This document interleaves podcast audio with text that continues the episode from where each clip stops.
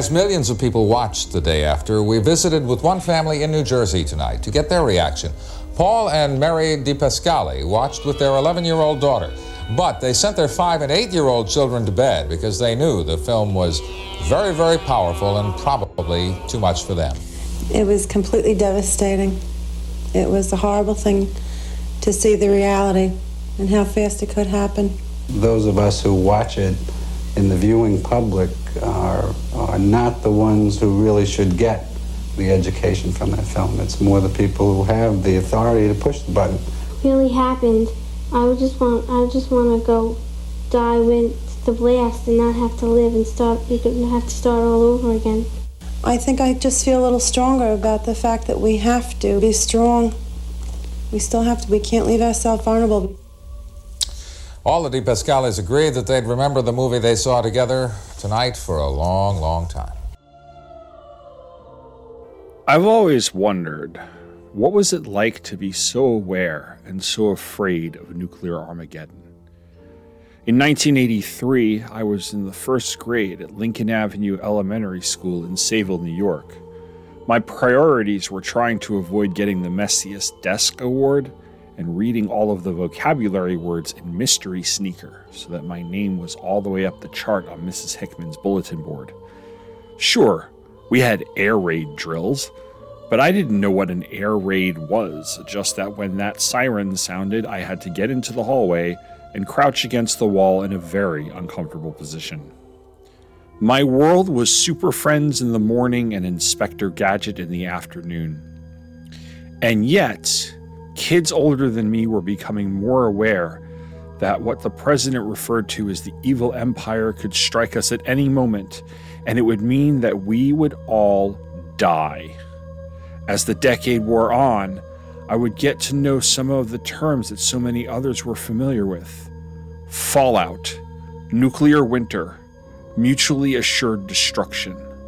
Terms that were all on display that night in November when ABC aired the day after. This is Fallen Walls, Open Curtains.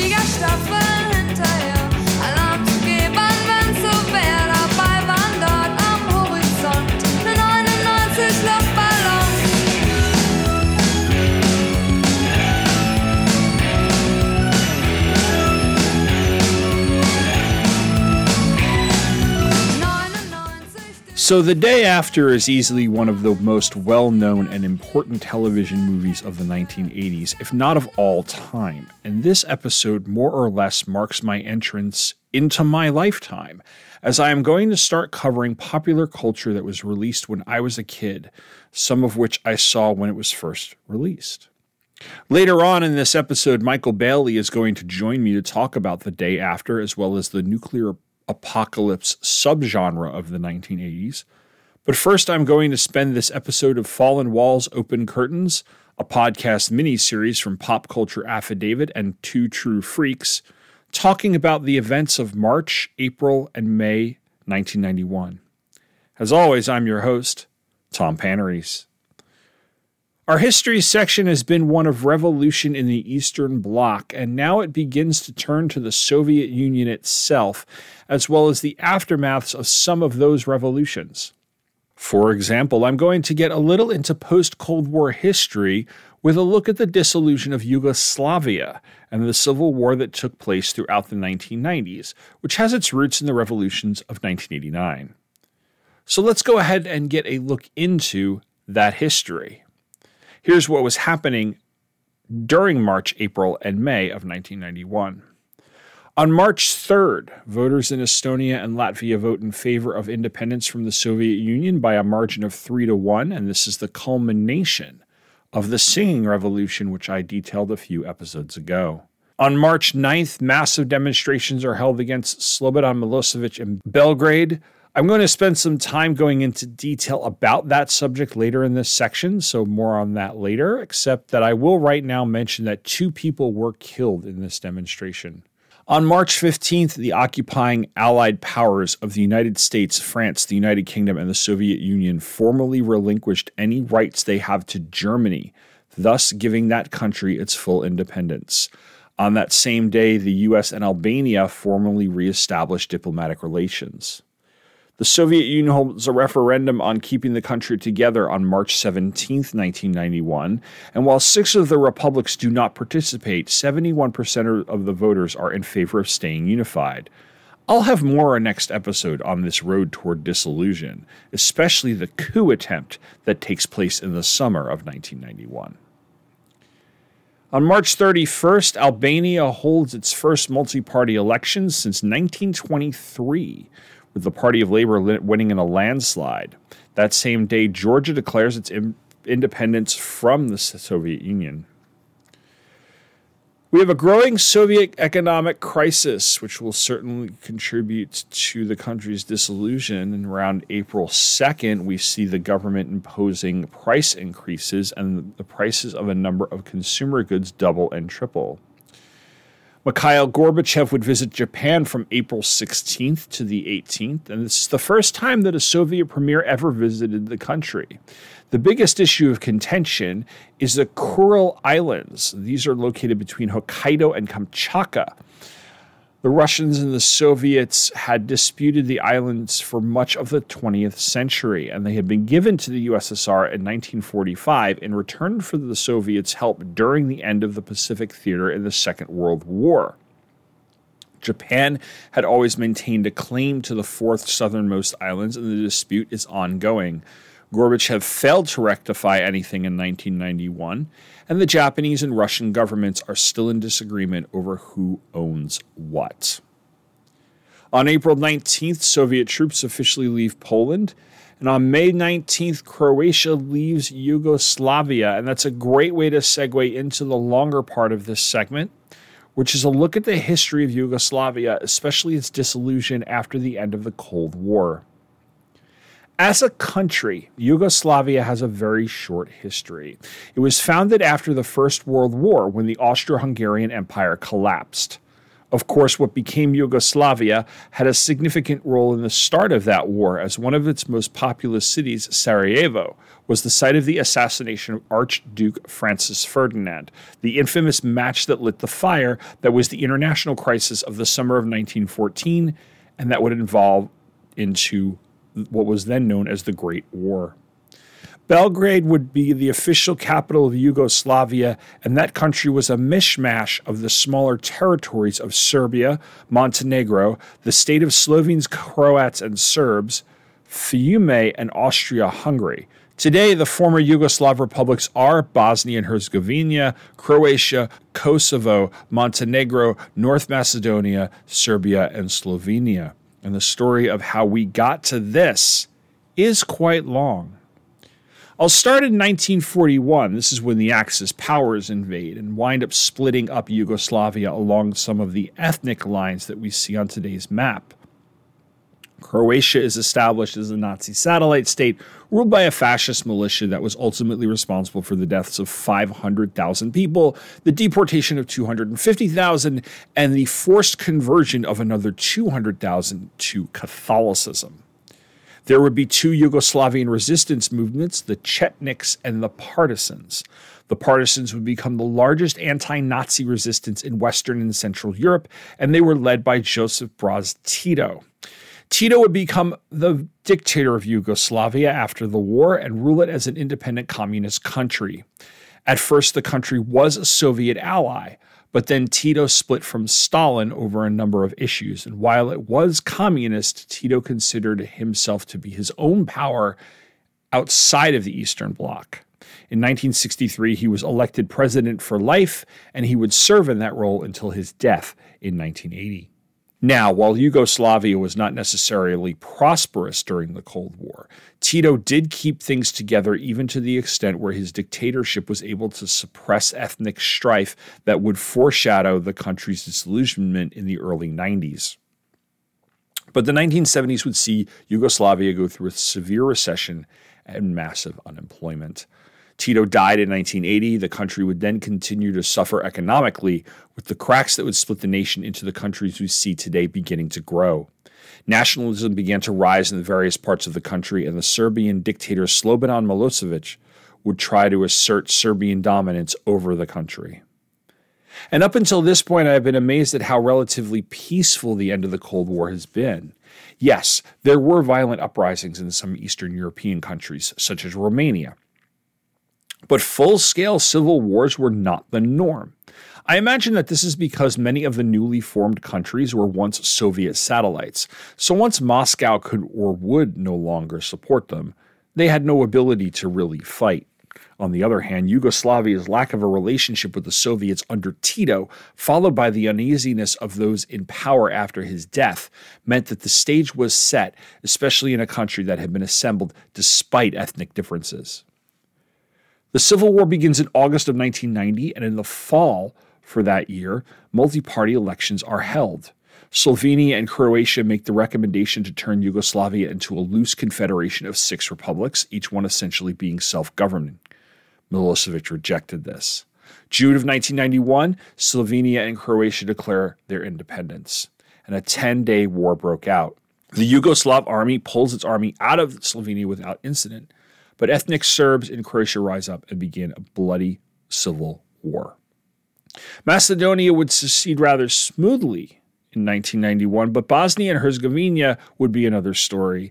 The violence in Bosnia that begins in 1991 leads to a fully armed war beginning in 1992 and ending in December of 95. This was essentially the first major post Cold War armed conflict in Europe and would be would also see the first genocide on the continent since the Holocaust. In short, the country was attempting to gain its independence and Serbia was fighting to prevent that. While the conflicts were political, they were also fought along ethnic lines, and Milosevic and Serbia were responsible for the aforementioned genocide, which was referred to at the time as ethnic cleansing. The perpetrators of this crime were Serbs and Croats, with the victims mostly being Bosniaks, especially Muslims, with tens of thousands killed and 1 to 1.3 million people forcibly deported or resettled. In addition, 12,000 to 20,000 women were raped. It's a lot to get into that goes beyond the scope of this show. I also don't want to get into too graphic detail, but the methods used were similar to what we have learned about Nazi occupation and genocide. Bosniaks and Croats were evicted from their homes and sent to concentration camps. There were forced labor of prisoners, torture in detention centers, massacres in Srebrenica and other cities, destructions of mosques and other religious buildings, and the rape and assault of women as a means to, quote, convert them. The war, like I said, ended in 1995 with a stalemate that was brokered by NATO and the United Nations. Simultaneously, the Republic of Kosovo had declared independence and would fight in a similar war against Yugoslavia and, and Serb forces, with ceasefire eventually being announced in 1999. Slobodan Milosevic would eventually be arrested for war crimes stemming from both of these wars, although he would die while awaiting trial in The Hague. A number of high ranking Serb officials would be tried and sentenced as well. The echoes and impacts of this war were felt throughout the 90s. And while I have no personal ties to it, I vividly remember the Bosnia War occurring when I was in high school and the Kosovo War escalating to its ultimate conclusion when I was in college. In fact, I did a research project on the Bosnian War in my sophomore year English. We were supposed to give a persuasive speech, and I decided to argue that we had an obligation as the United States for some sort of military intervention in Bosnia. Granted, I'm sure that my speech, even though it was well researched, did not have any real nuance to it, but I certainly was adamant that we were watching this unfold in the news and we're really not doing anything. It was and is a conundrum that the United States faces as far as its military is concerned, especially during the post World War II era, when we did prop ourselves up as champions of democracy and what was quote unquote good in the world. Of course, that is what the PR and propaganda was about. And while we did have conflict, both armed and unarmed, against some terrible regimes, we were also not completely innocent in our support of others and did not and did interfere with the politics in other regions, Latin America being a uh, more blatant example. Still, when it came to Europe, our, our role always seemed a little clearer cut. Europe had more or less been the center of Western civilization for centuries and had been the role of two major wars of the 20th. Our role was to preserve what democracy and freedom we had propagated in the 1940s and to hold so off the Soviet threat. That's why we had things such as the Marshall Plan.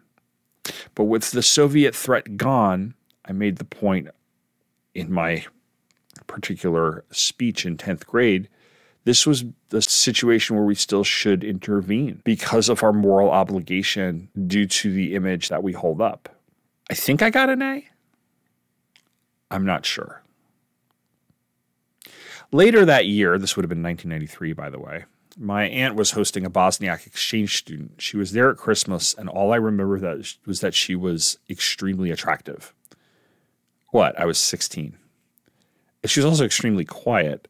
I can't remember if she spoke English or not, and had I had more social graces. I may have tried to strike up a conversation. I don't know. I do know that things didn't work out. Apparently, according to my aunt, she stole stuff. I can't imagine it being an easy situation for anyone. Bosnia as a country and the entirety of the former Yugoslavia still deals with the effects of the war.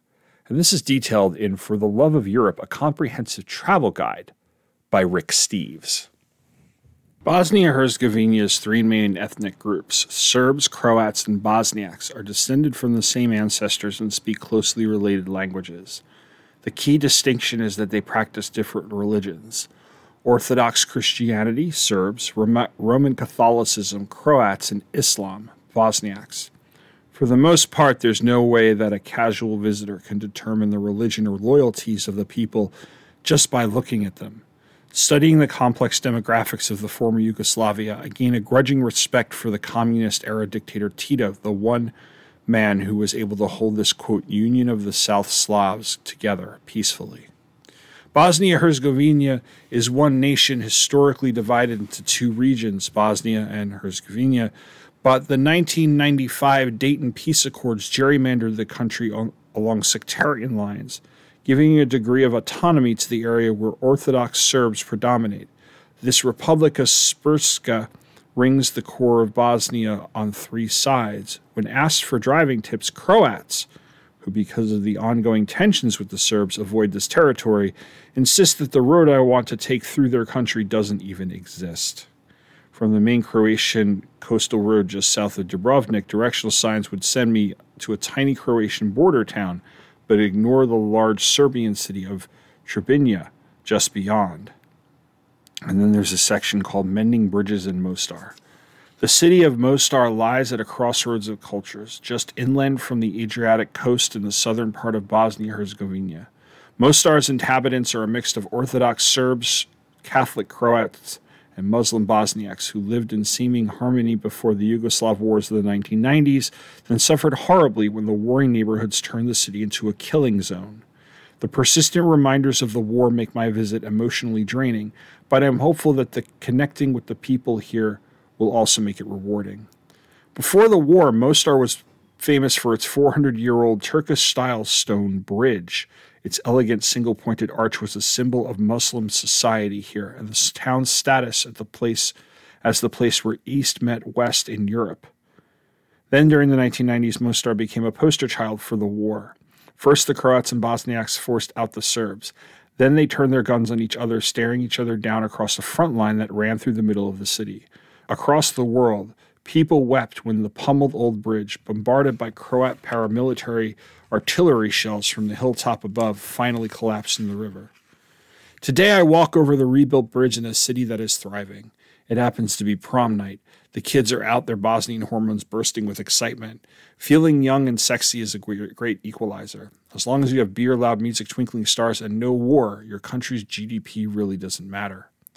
And yet, as I thro- stroll through teeming streets, it's chilling to think that these people, who make me a sandwich, stop for me when I cross the street, show off their paintings, and direct the church choir, were killing each other in a bloody war not so long ago.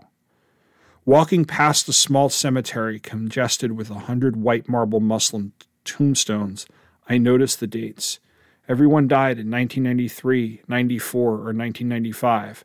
This was a park before 1993. When the war heated up, snipers were a constant concern. They'd pick off anyone they saw walking down the street. Bodies were left for weeks along the main boulevard, which had become the deadly front line. Mostar's cemeteries were too exposed, but this tree filled park was relatively safe from snipers. People buried their loved ones here under cover of darkness.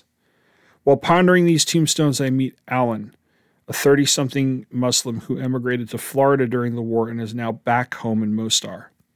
In those years, night was the time when we lived, he explains. We didn't walk, we ran, and we dressed in black. There was no electricity. If Croat fighters didn't kill us with their bullets, they drove us mad with their hateful pop music. It was constantly blasting from the Croat side of town. Alan points to a tree growing out of a ruined building and says, It's a strange thing in nature. Sweet figs can grow with almost no soil.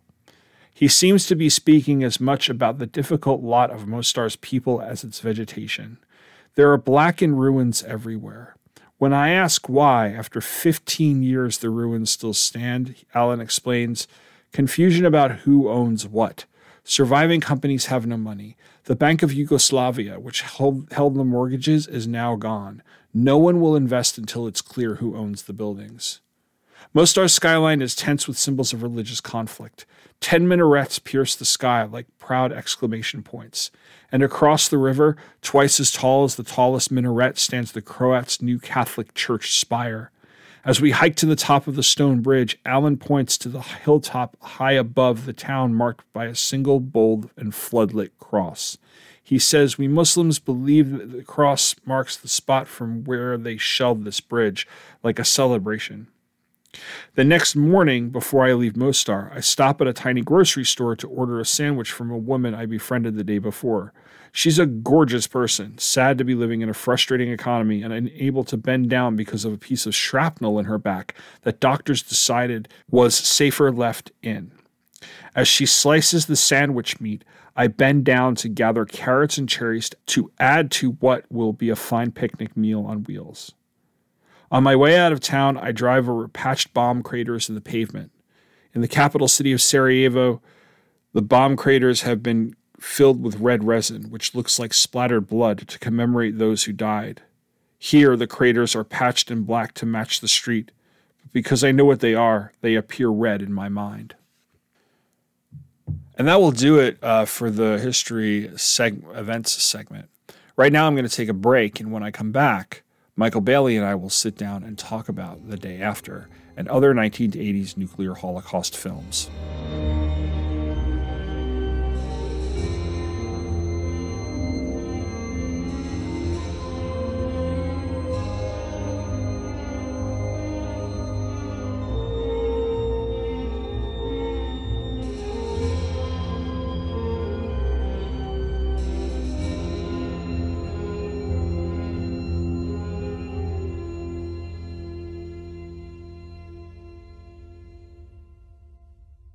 Did you know that Michael Bailey hosts a podcast?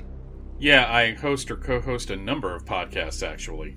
Did you know that Michael Bailey releases his podcasts through the dark web? Now, that's not true at all. I release my shows on the regular internet. I don't even know how to get to the dark web. Did you know that Michael's financing comes from shady donors who make up a cabal of people that like to kick puppies and kittens? What are you talking about? I'm pretty much self financed outside of a modest Patreon that I produce no extra content. Did for. you know that Michael Bailey supports free podcasts for everyone and also works on his shows with potential foreign spies and anarchists? Of course, I support free podcasts for everyone. And Andy isn't a spy of any kind. Bethany and Allison are hardly anarchists, and Jeff. Okay, you may have me there. Jeff is a little out there. Why would you support such a man by listening to his pod? All right, that's enough of that. Can we, can we get rid of creepy voice guy? He, he's not working out. He really just isn't. You can't get rid of me that easily. I'm a scary voice that is meant to frighten people into. Okay, okay, that's that's better. Hey everyone, my name is Michael Bailey, and I run the Fortress of Baileytude podcasting network. The Fortress is a collection of podcasts that I either host or co-host, all housed in a single place to make things easier on me. The shows in the network include From Crisis to Crisis, a Superman podcast, which I host with Jeffrey Taylor, and is all about the Superman books published between 1986 and 2006. The Overlooked Dark Knight, a non index index show, which is a Batman podcast that is about Batman stories hardly anyone talks about that I host with Andrew Leyland. Views from the Long Box, my comics centric podcast that has been online since 2007, and the newest show on the network, the Superman and Lois tapes, which I host with Allison and Bethany and is all about the CW series Superman and Lois. The network can be found at www.fortressofbaileytude.com, which also houses one of the web's largest repositories of information on the death and return of Superman from 1992 and 1993. You can subscribe to any of these programs through Apple Podcasts slash iTunes or through your favorite podcatcher, either a la carte or through the master feed, which has all of the episodes of all of the shows. The Fortress and its shows are also on Spotify if you're into that sort of thing. The Fortress of Baileytude Podcasting Network, doing my best to relieve boredom since 2007. The music on this trailer, Delay Rock, and Political Action ad are by Kevin MacLeod and are used under Creative Commons by Attribution 4.0 license. Did you know? Oh, shut up! 159er. Union Yesing. Marsh Tower, voice 61. NATO intelligence sources report a massive buildup. 159, clear for takeoff, Molly.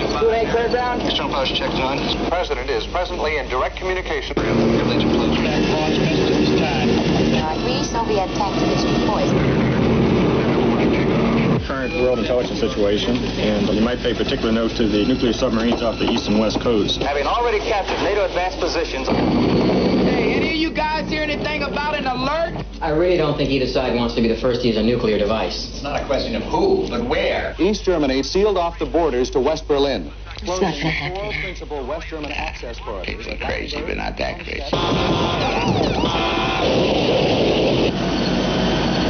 I don't believe this is happening. We have a massive attack against the U.S. at this time, ICBMs. Over 300 missiles inbound now. Either we fired first and they're gonna try to hit what's left. But they fired first and we just got our missiles out of the ground in time.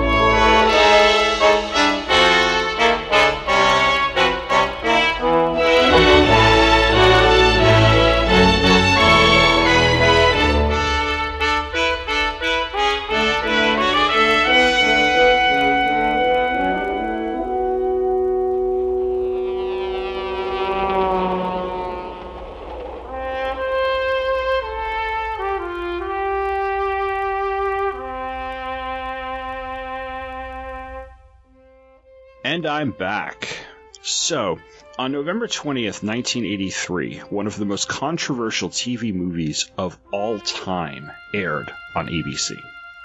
Directed by Nicholas Meyer, who was coming off the success of the previous year's Star Trek II The Wrath of Khan, The Day After is about a nuclear attack on the heartland of America and how it affects a wide cast of characters. Even before its initial airing, it was already garnering a lot of notice in the press and protests from a number of people, including uneasy sponsors. It was preceded by a viewer discretion advisory by one of the film's stars, John Cullum, and followed by a roundtable discussion on the ABC News show Viewpoint, which was hosted by Ted Koppel. Ultimately, the show attracted 100 million viewers. This is still a record for a one night only television movie and I have to say that it ranks 15th in terms of all time overall US viewership of a single program. Number one on that list, by the way, is the Apollo 11 moon landing. Number eight on that list is Nixon's resignation speech. Number 11 is the MASH finale. Hi, Rob. Number 14 is part 8 of the miniseries Roots, and the remainder of that list, 10 out of the most recent 11 Super Bowls. Anyway, that's all preface to say uh, that this will be a look at the day after, as well as a look at this subgenre, the nuclear holocaust film, which saw a renaissance in the early 1980s, especially uh, because of the heightened tensions between the United States and the Soviet Union during the first part of the Reagan administration. And along with me is a good friend of mine who is the host of a number of shows, including Views from the Long Box and From Crisis to Crisis, a Superman podcast. Please welcome Michael Bailey to the show. How are you doing? I am here to have a fun and frivolity filled talk, talk about nuclear war. Oh yeah, it's gonna be a hot town and it's hot time in the old town tonight. Because usually when we get to get, get, together, we're talking about comics or we're talking about a movie. It's like the Yeah. last time we got together, we talked about Pump Well, Up the the volume, Volume, yeah. and that I think was a shared experience of two people that were reliving their early '90s experiences. Mm-hmm. and now we get to go back to when we were scared we were going to die at any Yeah. Did you do? Um, uh, we still do tornado drills in, in high schools and stuff, where it's the duck and cover drill. But back in my day, they were calling them air raid drills, and they'd actually pull the air raid siren.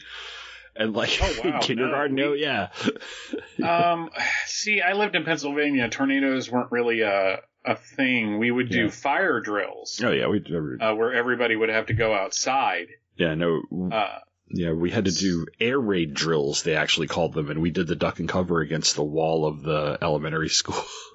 because that brick facade is gonna yeah, oh yeah, that's gonna protect you Yeah. from the. It's like if you watch like old duck and cover uh, PSAs Mhm. from the fifties, they're kind of laughable. yeah, Uh, but you also got to realize that the government at that point was just trying to make people as comfortable as possible because they knew they were going to die. yeah, yeah. Um, in fact, I think I covered those back on episode three, I believe, of this miniseries. Two or three. It was one of the uh, yeah when I uh, yeah the duck and cover and uh, the red menace I think was the other one or whatever.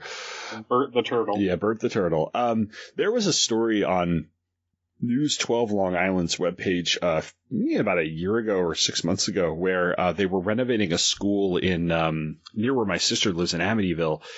And uh, they were doing some sort of expansion or something. So they were knocking down a wall and they knocked down a wall and the wall had been put up over the bomb shelter And and there was like the the bomb shelter was intact and the stuff was stored that was stored there the food and everything that was found. It was pretty i was like wow that's pretty impressive. So at one point they had just walled it up and forgotten it was there. Um i don't know where the one was in my high school because there was a uh, nobody had bothered to take down the, you know, the old blue and orange, uh, blue and yellow fallout shelter signs. You know, Mhm. yeah, nobody had bothered to take that down off the outs, outer wall of my high school. So, um, I, I don't know where it was in the high school. It's somewhere in the basement. It might have been the basement that they had renovated right before I started. That they, they made the new technology wing. So they put like the, You said, and you said this was your high school, right? yeah, my high school was built in 1959.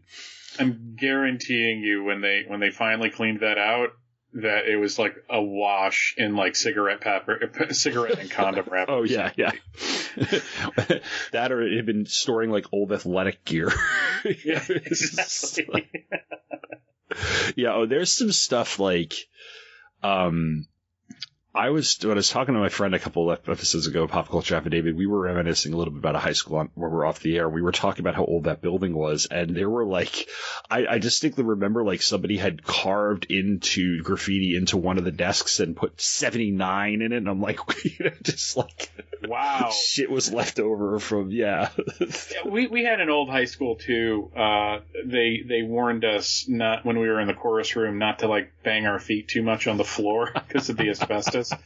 But it's funny because they completely rebuilt it, uh, and that kind of broke my heart because uh-huh. I have like this very vivid image of what the how the entire high school was laid out and had this like courtyard mm-hmm. that they just got rid of. Uh, and it's just like, okay, I can't even, I can't even go back to that and remember because everything is now completely different. Mm. And it flooded like two years ago oh, wow. too. yeah, the one I work at is like parts of it are really, really old and parts of it are new. It's like one of those kind of, they just kept adding on. So there are certain hallways where they're like, it's almost like you're taking a tour of different school architecture through the decades or something. Um, anyway, uh, but yeah, so, um, so high school and stuff aside, we are kind of going back to our elementary school days because we were mm-hmm. right before we went on air. You were, uh, in second grade when this aired. I was in first. Yep. So neither of us watched this when it was first run because I don't, my parents. I, I was specifically not allowed to because I had literal screaming, waking up nightmares about nuclear war. Mm. Uh, I don't remember them. Uh, the the one that I have a vague memory of is just everything was exploding. Mm-hmm. I had no idea what nuclear war was. Mm-hmm. I had no idea what radiation was. I just knew that there was this ever present thing hanging over us that, uh, you know, was just kind of threatening humanity just in general. And in my child like way, I just knew that everyone was going to die. Uh-huh. And I have this vivid memory of during the 84 election. Apparently, at one point, Mondale made a joke about nuclear war, and the, the way the, the the nightly news framed it, they said no joke, and I just start crying. And my dad's like, "What's wrong?" I'm like, "He's saying it's no joke. It's right there," and he's trying to explain to me what's going on, but I'm just I'm gone. I'm just I am too much into my sobbing to, Mhm. to understand what this man is telling me. Yeah, I, I don't try to remember when I first grasped the idea of a nuclear war. Um, I, I remember hearing the phrase "no nukes" Mm-hmm. on an episode of Greatest American Hero. Because it's something with a plot point with Ralph and a bunch of his kids protesting at a no nukes rally. I, I Now, he was a hippie, so yeah, I. I, it wasn't in the first season. It might have been in the second, but I, I, um, but I, I vaguely remember that because that was like my, that was one of, the, that was the only show that and the Dukes of Hazzard were the only shows I was allowed to stay up and watch. Um, at that age, uh, I'm trying to think. It was just, it was almost like, yeah, like I, I, I think it was something I'd heard about and never really fully grasped the concept until much later. It was kind of this abstract thing that, um, almost like, uh, like it, like an answer on a test somewhere or something. And then we Mhm. learned a little bit more about it and stuff. And, um, I remember reading about it a little bit when, like in 85 because of the anniversary of Hiroshima. And then, so like, it, it kind of trickled in bit by bit until I was probably like in junior high and high school. And we, you know, we, we learned a little bit more about like, you know, what the nuclear threat was in, in, in class and stuff. But by then, the Cold War was pretty much over. Yeah, Um, I, I vividly remember when the Soviet Union fell, and I have to say Mhm. specifically the Soviet Union because the Soviet Union and Russia were two different things, basically. Yeah. Uh, Russia was a country. The Soviet Union was a collection of countries Mhm. that were under the the control of the USSR. Yeah. And I remember, I, I don't remember the exact date. I think it was during the summer, but I was like 15. It was 91, and I was just like, "Oh, good. I don't have to Yeah. worry about this now." Yeah, it was 91 is, as I'm getting into it as we go, 91 is when the, like, there's a coup against Gorbachev that doesn't Mhm. really succeed and the, the writing is on the wall fully and the official end date is December 31st of 91. So, Yeah. yeah, so we're, for this episode's going to drop and at the, when this episode's drop, it's, it's the very, very end of May. So we're, we're like, um, we're coasting in the last six, five, six, seven months, and and it really is like Eastern Europe in itself. All the revolutions are more or less over, except for uh, something I highlighted in the first segment of this episode here, um, Yugoslavia. Yugoslavia's revolution and civil war rage on into the 90s.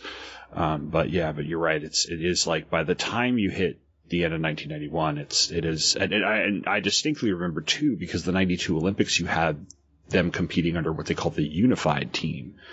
Mhm. Um, and yeah, and it was a it was a very um, the, you know, and it's kind of just looking it through the lens of sports, remembering how like a lot of these countries then kind of split off um, into their own and stuff. So, um, when did you first see this, though? I mean, eh, like you, you knew about it, and, and I had learned about it at some point in my childhood, and you know, but I never did. I I didn't watch it when I was a little kid. When did you first finally actually watch the day after?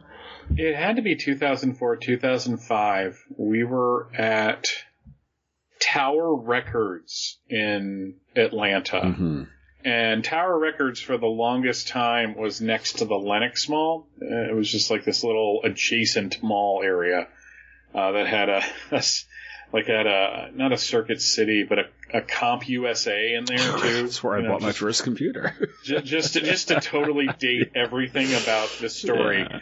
Uh, but my we had gone to a one day comic show. My friend Eric was with us, and we went to the new location of Tower, which was kind of a weird building in and of itself. And I found a DVD of the day after, Hmm. and I went, "Huh." I have never seen this. I have heard of this, and I remember being scared of it as a kid and being told specifically that I wasn't allowed to watch it, but I'm an adult now. And we went back to the house, and Eric was still hanging out with us, and we watched it. And it was just one of the most depressing experiences of my life. So uh, I've seen it like two or three times since then, which I don't know what that says about me as a person or my my mental health hmm like like I, I guess I can handle it.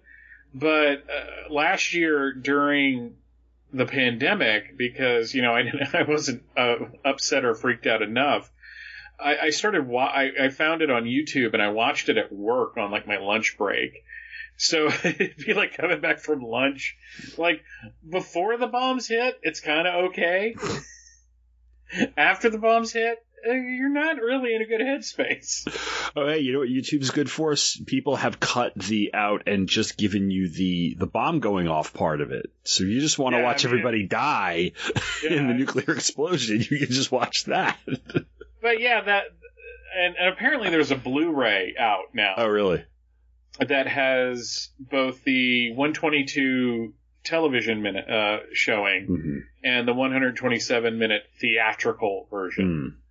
Hmm. Uh, so I, I, I don't know if I'm going to invest in the Blu-ray because I've got the DVD and that's depressing enough. Yeah. But Yeah, I I think I watched this for the first time probably around the same time you did, and it hit because I caught it on the Sci-Fi Channel. I believe it was the Sci-Fi Channel. It was on cable, and I think it was Sci-Fi. And I I I may have watched the whole thing all the way through, or I may have gotten interrupted at some point in the second half of it and never gotten back to finishing it. But um, this is like my, I think this is my second time watching it. I watched for for the purposes of this, I watched whatever was available on YouTube.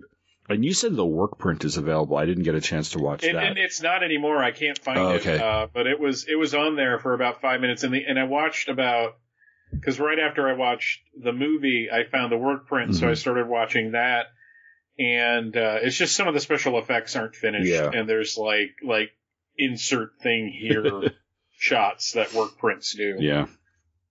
All right. So, um, so a little background on this. Uh, the idea for the day, day after came from Brandon Stoddard. He was the head of ABC Motion Pictures uh, in the late 70s and he and early 80s, and he was inspired by 1979's The China Syndrome. Uh, this was the Jane Fonda movie that depicted an, an accident at a nuclear power plant. That movie coincidentally premiered shortly before the accident at Three Mile Island, um, and. You know, there's been a lot of there was a lot of press over whether or not the Three Mile Island accident accident helped the box office of the China Syndrome. Um, Anyway, Lawrence, Kansas was chosen as the main setting of the film. It's the quote geographic center of the United States, or at least the continental U.S., and had a number of locations that worked out well for filming. Um, so they were going for something that was kind of like literally central to everyone um, and as stereotypical as possible.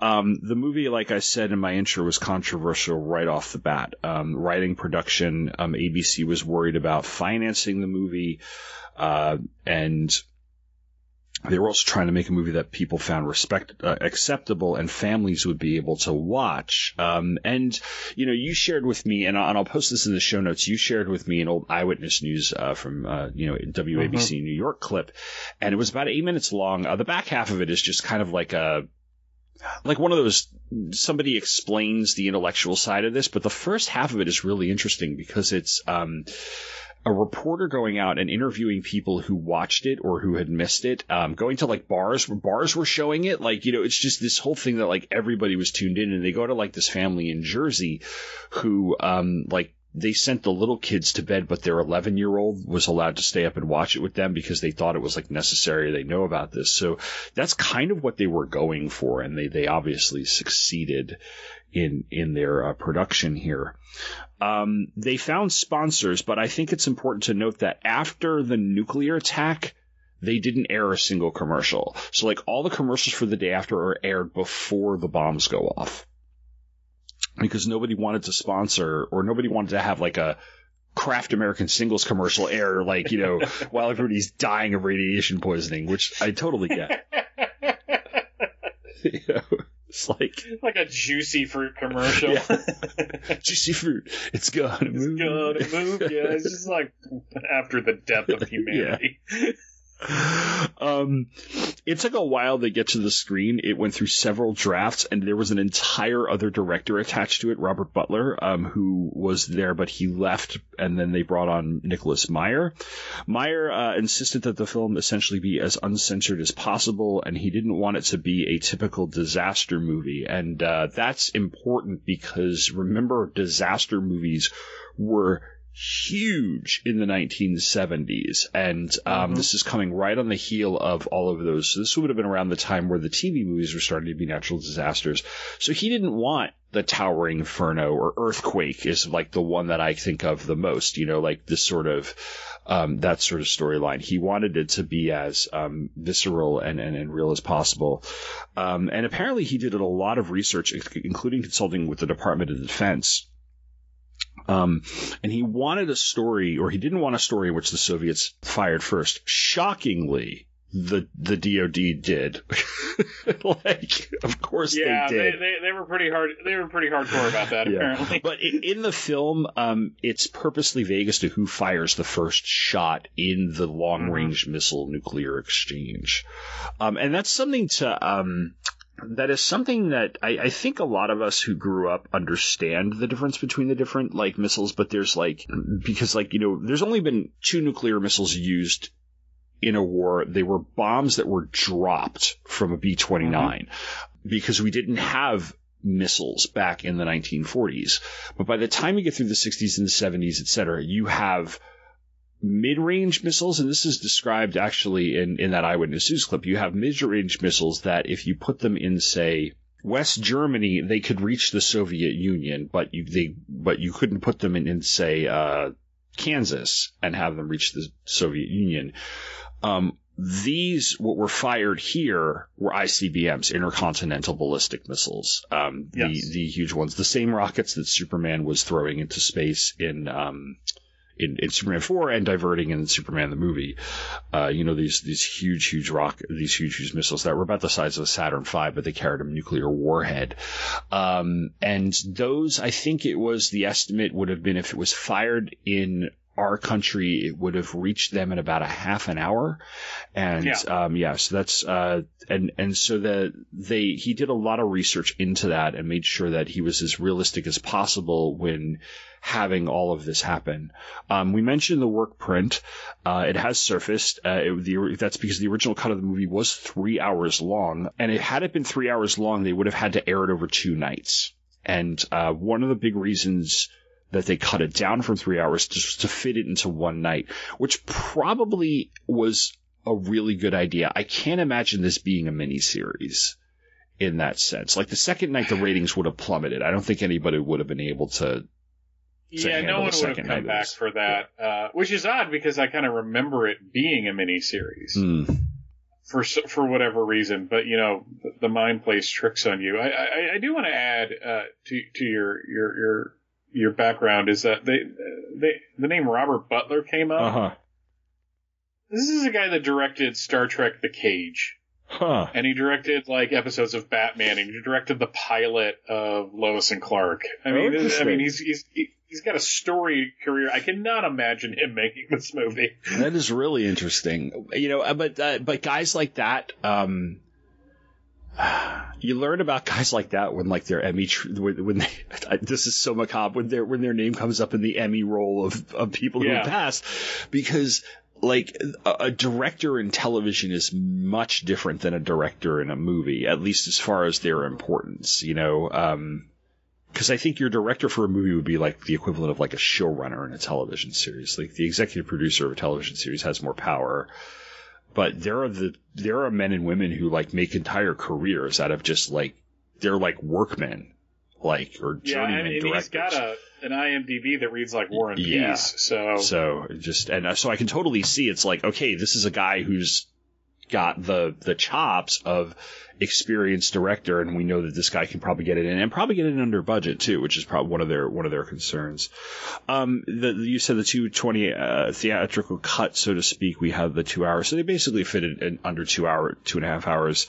Um, and uh, at one point, Meyer actually quit the project because after principal shooting because ABC and him were fighting over the editing. And um, so he quit, and ABC tried to get people to edit themselves, and they couldn't do it. So they basically begged him to come back on, and he did finish it. Uh, he did finish it out. Um, in addition to uh, the warning at the beginning of the show, he uh, ABC produced a viewer's guide, which um, I found in my research. Um, I think IO9 or the AV Club, one of those, one of them covered this as part of a series of several blog posts and they linked to it and I will link to it in the show notes. It's really interesting. It's, it's like one of those, um, uh, pamphlet type of guides of how to talk to your family and how to talk to people about nuclear war. You know, like almost like the type of viewer guide you get with like an episode of Degrassi Junior High or something. It's, it's really, really fascinating. that They put that out as like educational materials. So they, they did take this very, very seriously. So, so like I said, this aired on November 20th, 1983, and it had enormous ratings. Um, still is the record holder for a single night television movie event. So, I'm gonna go through a plot summary. Um, it's not com- complete. I'm sure I left some stuff out, but you know, just for the sake of just giving you guys the gist of what's what it's about. Um, we follow a number of characters living in and around Lawrence, Kansas. Um, and this is supposed to be, it, it airs in 83. It's supposed to be closer to like 85. I think, and with a lot of these, they set them a little bit further into the future so that it was like, you know, because we all, I think they all assumed the audience knew what was going on and it was like okay this is the situation now but what if it gets worse and to to that point so um so this is like roughly 85 tensions between the United States and the USSR had gotten to the point where we were on the brink of war. These characters include Dr. Russell Oakes, uh, played by Academy Award winner Jason Robards, and his family. Uh, the Dahlbergs and the parents were played by John Cullum and uh, Bibi Bibi Bish Bish or Besh. I can never remember how to pronounce her last name. Uh, Ca- Carol Marcus from Star Trek Two. Um, and her daughter's fiance is played by Jeff East, and his real voice too. yes, and his real nose. Yes. A team of scientists at Kansas State University. Are some other characters, the head of which is played by a then unknown John Lithgow. Stephen Klein, played by Steve Guttenberg, who is a college student. And Airman First Class Billy McCoy, played by William Allen Young. I should also note that we have supporting characters in the hospital played by JoBeth Williams, who is fresh off of uh, Poltergeist, as well as a very young Amy Madigan. Um, I should also point out that Robards is pretty much the star power because even though there are a lot Yes. of well-known names in this movie, many of them were not a lot of them were still unknown. Like Steve Guttenberg was like a year away from um, uh, Police Academy because Police Academy comes out in '84. Um, and the only other the only other movie I remember seeing him in that had aired prior to this was that really terrible Village People movie, Can't Stop the Music, which aired on HBO once, and I caught part of it. I was like, "That's Steve Guttenberg and the Village People." So there you go. Um, okay, so the plot. Characters intersect in places, but it's not a bunch of interconnected stories. So it's kind of like they cross paths here and there, but we're not all getting to a place where they're all in one place, with the exception of a few of them showing at the same hospital from time to time because they're all in the same geographic area. Uh, we're getting a variety or slice of life of what's going on in that area. In the first hour of the film, we get to see more or less the 24 hours that lead up to what will be a massive nuclear attack on the United States due to escalating tensions in West Germany and the Persian Gulf. The threat of attack grows over the course of the hour, and we see that through various newscasts and that the characters watch or listen to. Many, however, blow it off until there are calls for a mass evacuation and the emergency broadcast system floods the airwaves. Dr. Oakes gets caught in traffic on the way to Lawrence, Kansas, where he hears the broadcast and decides to head back to his home in Kansas City. Stephen, having heard those broadcasts, starts hitchhiking to Joplin, Missouri, which is his home, and the Dahlbergs, who have a prepped bomb shelter, head for that. Billy McCoy is at a launch site in Kansas. The ICBMs are launched. Dr. McCoy, uh, McCoy flees the launch site and takes refuge in a truck trailer away from the blast. The Dahlbergs make to the bomb shelter in time, although their son is blinded. Oakes takes refuge under the dashboard of his car. He's out of the blast zone, but he protects his eyesight from because if you look at something, it's like looking at an eclipse. You could go blind, and is and he's far enough from the blast radius not to get killed. Uh, we do get like one family who are kind of unnamed, but they're basically there to die in the nuclear holocaust because they Mhm. like at one point they're screwing around. They're not paying attention to it. They're literally screwing around, and um and like it ends with like them running for shelter and like basically being blown away in that sort of I think it's one of those effects of like there's a freeze frame and a negative and um, Yeah. it's actually pretty scary if you think about it it was uh, you know it just came out of nowhere um, the whole nuclear sequence which goes on for a few minutes is a pretty brutal display for for television uh, with with some impressive special effects of the time because apparently um, the Department of Defense would not let them use archival footage of like nuclear testings and stuff, so they came up with their own effects. And it was apparently supposed to be more graphic than it actually was. Uh, they inserted a few things back in for the theatrical version and what have you. But uh, but it is still pretty brutal when you watch it on television. Uh, after the smoke clears, things go from bad to worse. An EMP has destroyed the electrical grid. Stephen reaches the Dahlberg farm. He joins them, but then he's exposed to radiation when uh, he runs out of the shelter after their daughter. Uh, she's looking for her fiance, but we know her fiance is dead. Um, food and water start to grow short in the area. Martial law is imposed. Stephen and Denise Dahlberg, who's the daughter, take her little brother to the hospital in Lawrence. Billy McCoy, who's been traveling the countryside only to discover that everything's been destroyed, also heads to that hospital, but he dies of radiation poisoning. And the same can be said of Stephen and the people that he's with. In fact, nobody really survives this film except for uh, John Lithgow. Uh, toward the end of the movie, Jim Dahlberg, who has been doing what he can to help rebuild the civilization they once knew, is shot on sight by squatters who are on his own farm. Oakes leaves the hospital because he is dying of radiation poisoning and he heads back to what is left of his uh, home in Kansas City. In a scene that juxtaposes Dahlberg's death, uh, there are squatters there as well, but they welcome him instead of uh, pulling out a shotgun. And the movie ends with John Lithgow's character getting on a radio and sending out a broadcast to see if anyone is out there, implying that nobody really is. It, it, it's easier to get through than I thought it would be, considering some of the other ones I watched for this that were hard to get through. But even then, this is a rough movie. It, it's a fascinating movie Mm-hmm. because it starts with kind of a cold open of showing like a, a, a, a man coming onto a military plane and taking control for the day. Mhm. And they just kind of talk about what's going on and they, you know, they take off. And then it cuts to this beautiful panoramic, like, opening of Dallas shot. Yeah. Of of Kansas and an opening song that is t- uh, kind of a juxtaposition of the the music from this this uh, 1938 film called The River, Mm-hmm. and with a hymn kind of put in there, uh, "How Firm a Foundation." And when you listen to it, it's just like it, it, it's basically like this is everything that is great about America. Prepare to watch it be destroyed. and you really they do a fantastic job of not only layering in the coming war but of making you kind of care about these characters you know J- jason robards and his wife have this kind of a loving relationship Mhm. he's got problems with his daughter who wants to move uh, and theoretically move in with a guy Yeah. uh, and so they have their discussion about that. The Dahlbergs, she's getting married, uh, and she's messing around with her fiance. Uh, there's this whole thing with a diaphragm, which I found completely and utterly like adorable. Uh, just, just, just the fact that the sister, Lori, is chasing after her younger sister who stole her diaphragm and but they don't let the mother know and it's just like all this really like slice of life stuff Yeah. And then it starts going pear shaped in a hurry. And Stephen Furst is in this movie randomly. Mm-hmm. He's one of the students in the in in the college, I believe. Which is Or- weird yeah. because this was right around the time he was doing St. Elsewhere. Mm-hmm.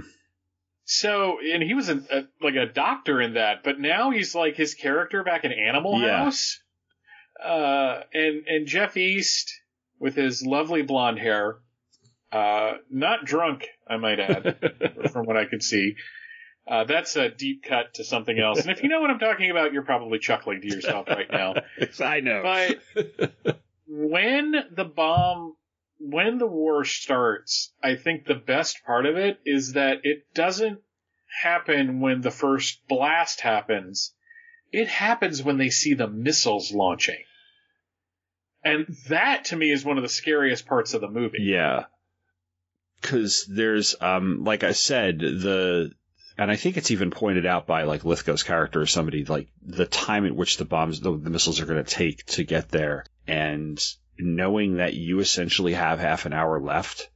And that, that's Yeah. where it, it gets really, really tense and really scary. Because you're right. The, one of the, one of the things I really liked about this is how the war is there, but it's also in the background, you know? Mhm. And so there's a lot of people who, um, they blow it off in a way that is very realistic and there's a lot of oh they'll never you know they'll never go that far and that was you know a lot of people were very scared of nuclear war but also a lot of people really did believe that no one would ever be that stupid to press the button you know like you know, the, there's some people who actually really did believe in the idea of mutually assured destruction. Like, you know, you, you we, we can't Mhm. possibly fire the fire any of these missiles because that will wipe each other off the map. And what's the point of that? So having it in the background like that and having them watch news reports and stuff and keeping it on the citizens.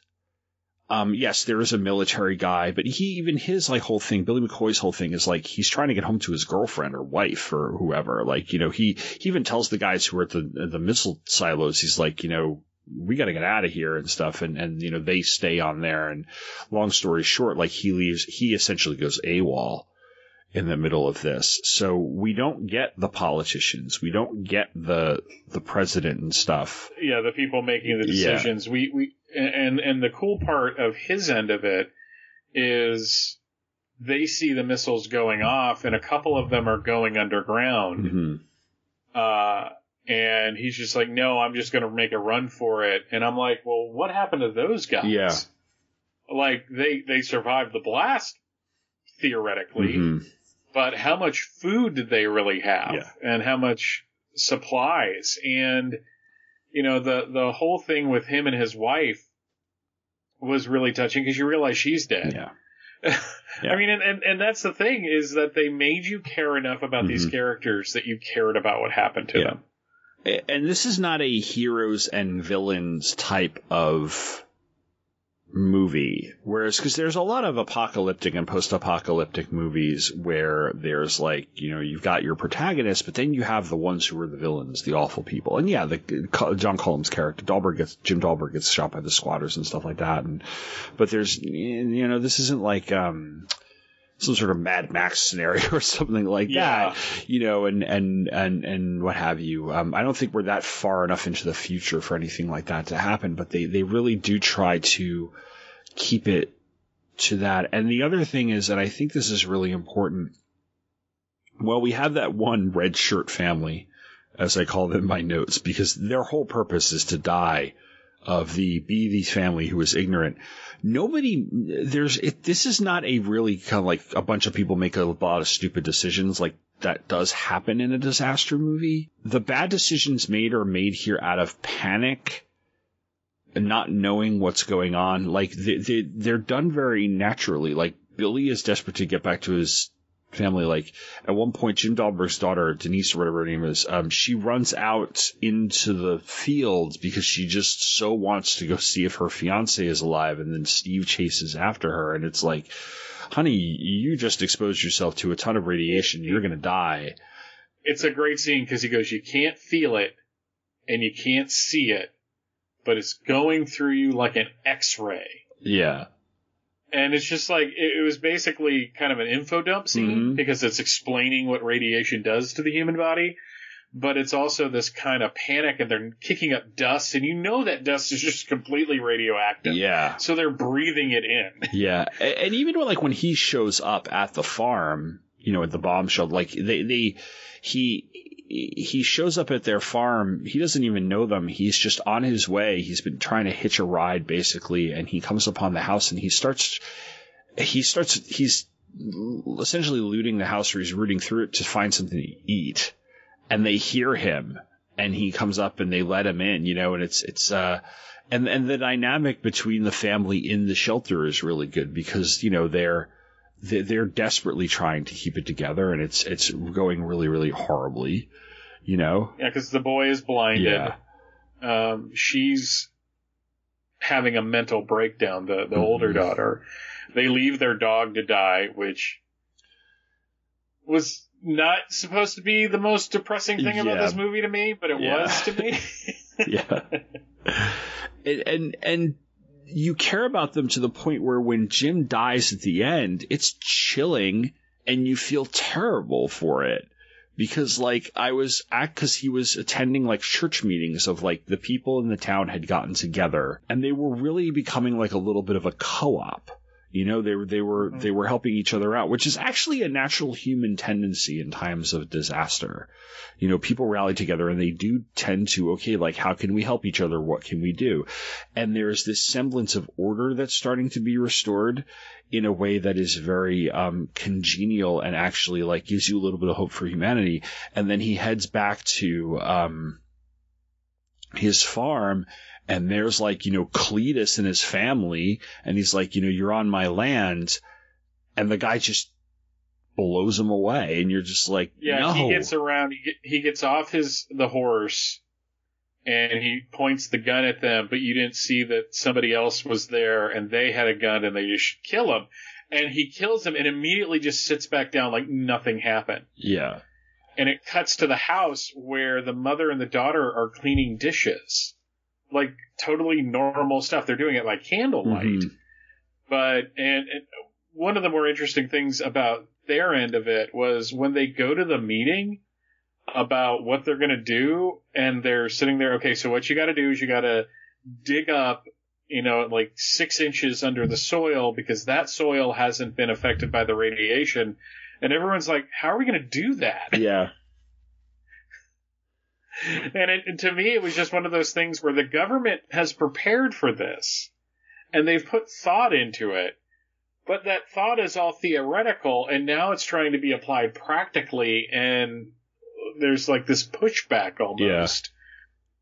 yeah. You, you start, and and that's that's. I mean, that's so true. Like you, we've both been in those in in a way more mild way and professionally we've both been in those situations of like you know oh some sort of weird theoretical thing that's being put into practice and like you immediately realize that like you know Somebody made Uh, this more you- complicated than it had to be. You've had this worse than I have, but we actually had to last year watch an active shooter video at work to basically prepare us in case this kind of thing happens. Yeah. Uh, it, it, it's sort of like that, you know. You, you, they give you all this information.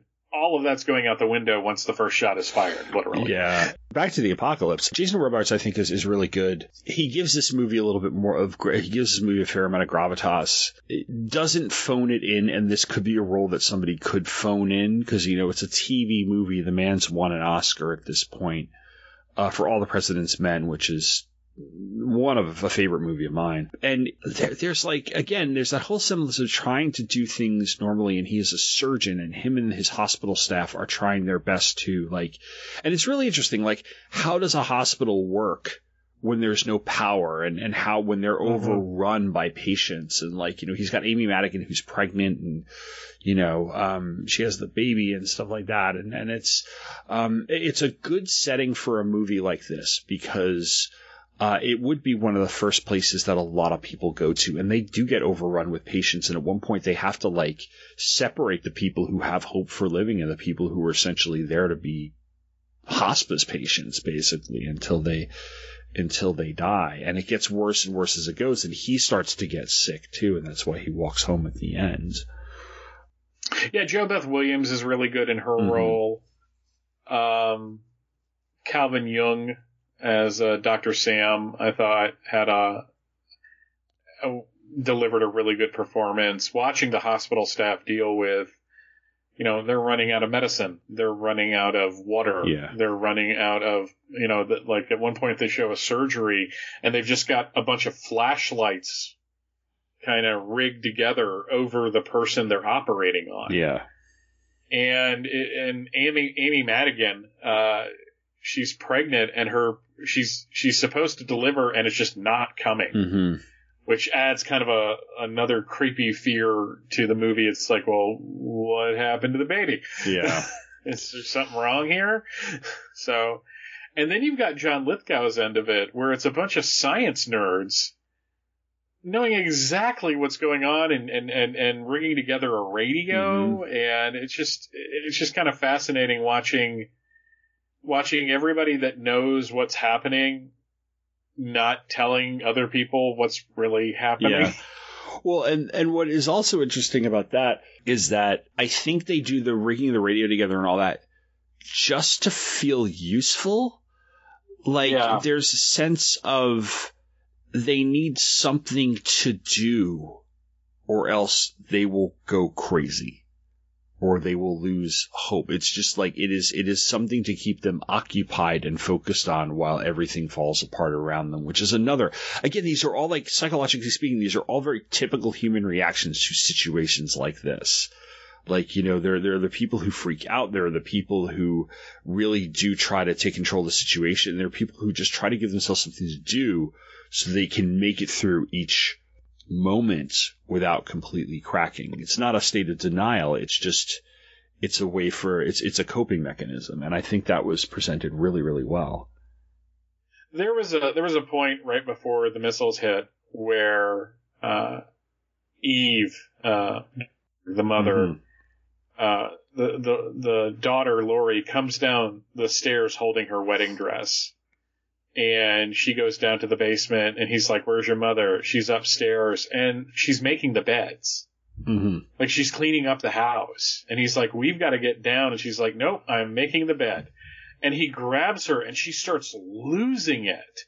Uh, because I think it's really hitting her that this is it. Yeah. Um, and it, it, that's one of those scenes that I always think of because it's just like, that's a very human thing to do. Mhm. Because how do you, how do you act in those situations? You know, we were a couple of years ago, Rachel smelled smoke in the house. And it turns out one of the neighbors was burning something Mm. at night. But we, so we were looking, we were looking in the attic, we were looking all over the place, and I was sitting in the house at one point and I stopped and I looked around, I go, this could all be gone in like an hour. Mhm. and it was just this very sobering thought where some people have like the exact opposite where they're trying to deny it up until the last moment. Yeah. And you know the the boy is caught in the you know he he he's blinded by the blast, and it's really interesting how they worked all of the things that they needed the audience to know about what would happen during a nuclear war into the characters. Mm-hmm. So there wasn't like a, like somebody talking like don't look into the blast because you can go blind. No, they just showed it. Yeah, there's a lot of showing, not telling, and it's done very deftly. And I think it's um, that's credit, I think, to Meyer. Yes, Um, absolutely. you know, it would have been interesting to see this under a different director, or it, it might have been mishandled. Meyer, um, who, like I said, he directed Star Trek II right before this. That movie is a tight two hours, and it is. Um, there's not a lot of fat in that movie, and and it also is very like he he knows how to handle a uh, people who will devour scenery and B, he knows how to deftly handle these big important scenes, you know, and and he does that. Um, he does that here really, really well. Um, he he knows when to give the actors their moment to kind of breathe, but he also the pacing is really good, and and I think it was it was probably the network and it was probably the writers who said, okay, the nuclear explosion, the bombs goes off halfway through the movie. So like it was very possible before he came on that was there. And then he had to re- dir- essentially direct around that, and um, I think he did a really good job because this this could be one of those movies that, um, and I've heard people say this as a criticism. People who are not that big fans of this movie say that it does get really boring after the second after the bomb goes off, but I think it's just as intriguing um, some of the makeup is a little dated at this point. You know, everybody's hair starts falling out, and this is the second movie I've seen Steve Guttenberg in where he gets some sort of like cancerous poisoning. And don't tell her it's me; it's the opposite. He's recovering from it at the beginning of the movie, so he's all bald and patchy, and then he gets better and becomes Lobo.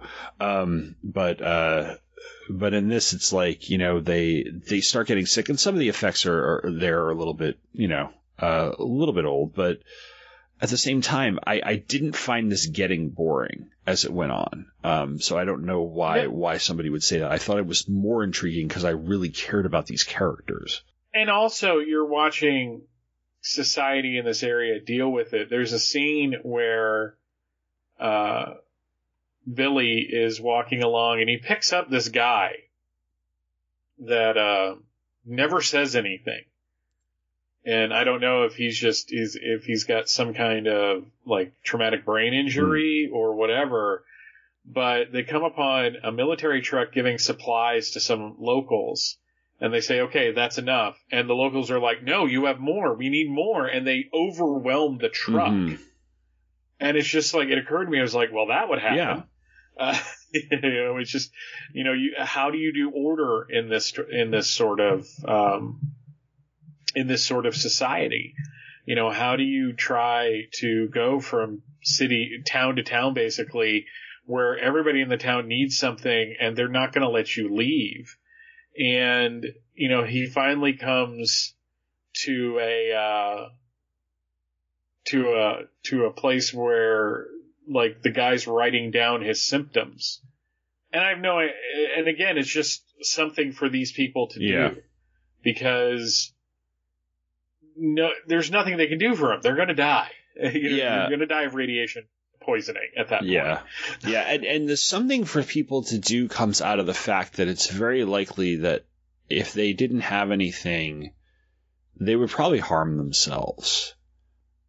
Uh, You know, I, I it's not a we need to give them something to do because they're going to go cause violence against other people or something. No, it's more like that would contribute to despair, which would probably lead to suicides, which I can imagine. They now they didn't show any really anything like that in the film, and I understand why it was a TV movie and it was already it was already pretty bad. But I can imagine that's something that that would happen, you know, among survivors. That there were people who would either give up and just allow themselves to you know, waste away or, or who would take their own lives because it's just the, the old way that the immediate change of the situation becomes completely overwhelming.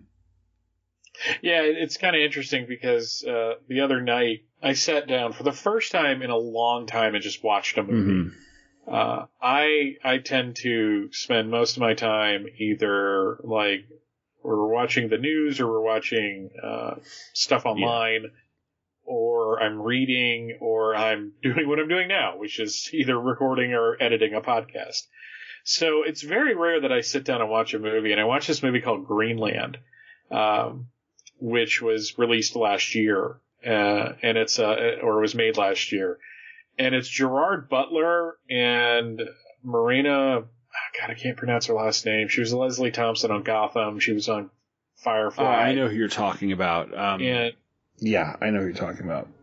And it's basically there's going to be this extinction level event, mm-hmm. and he and his family are chosen and to go basically to this shelter. It's kind of like what was going on in the movie Deep Impact. Yeah. Where they were going to go to a place that was going to shelter down and it had like, you know, people that could basically theoretically restart society. Mm-hmm. And when they're there, they realize that they're not going to let their, them on because their son has diabetes. Mm. It's like nobody. And it was basically them trying to get to this place anyways. Huh.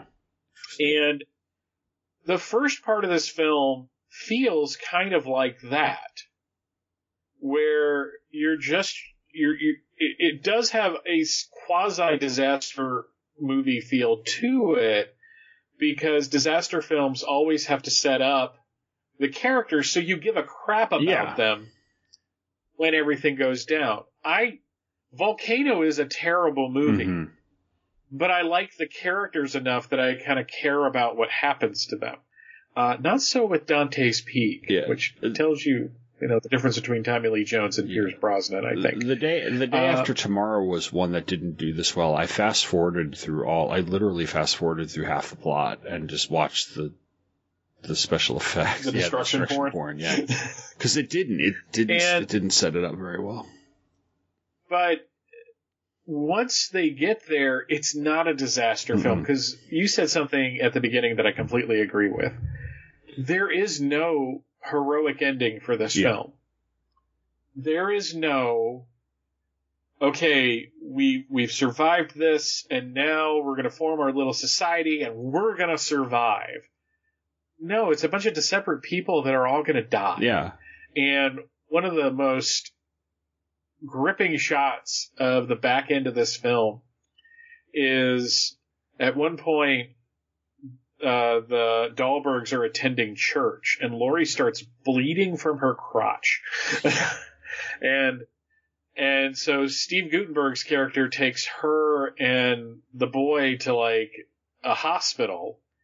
And at one point he finds her in a gymnasium where they've just put a bunch of people Yeah. and he's going to take her home.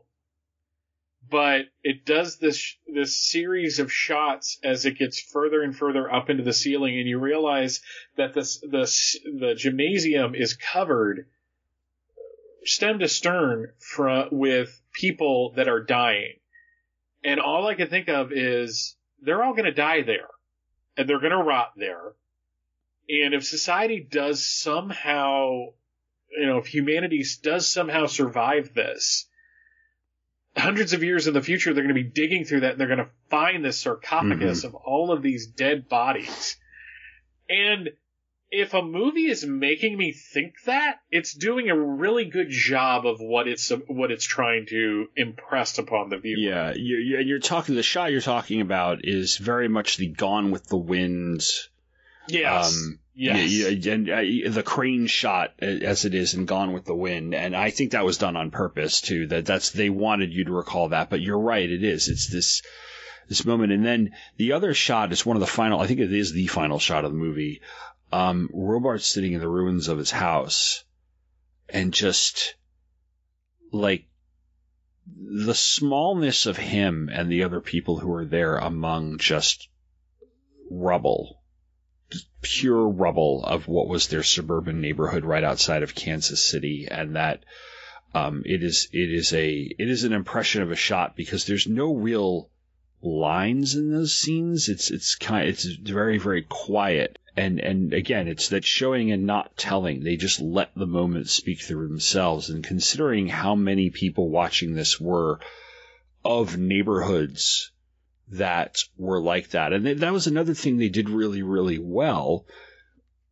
That they tried their best to hit upon characters that were a fair cross section of the population. You know, yeah, there was a little more overwhelmingly white than it was um, anybody else, even though Billy McCoy is like one of the few, um, you know, to their credit, they did have an African American character who, you know, was more than just a cannon fodder supporting character. He actually had a storyline, but you know, you have the farmland, you have the suburbs, and there are a lot of people watching this who are like that, and they're watching Jason Robards do that, and they're like, that could be my house. And so it's another thing of really hitting home at the end there, laying it on thick in a few places. But again, I, I always, I always give TV movies a pass for that reason, you know?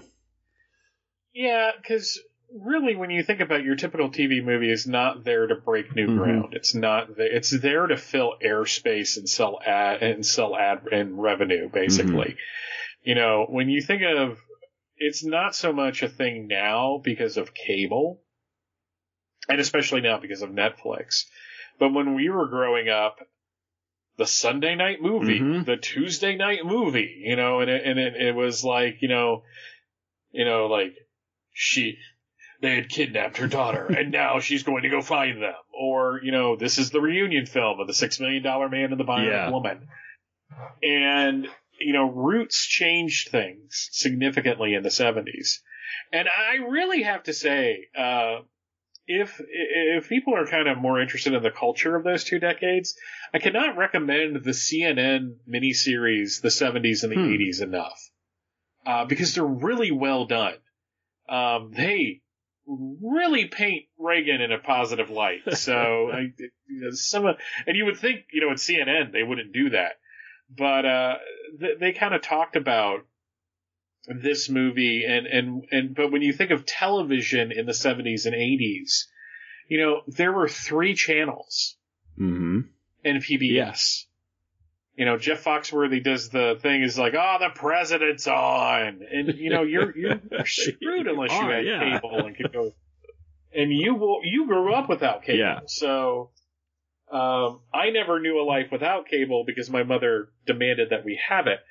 So, and growing up where we did, Service Electric Cable TV, uh, which was one of the nation's first big cable companies, was was something we had no matter where we moved.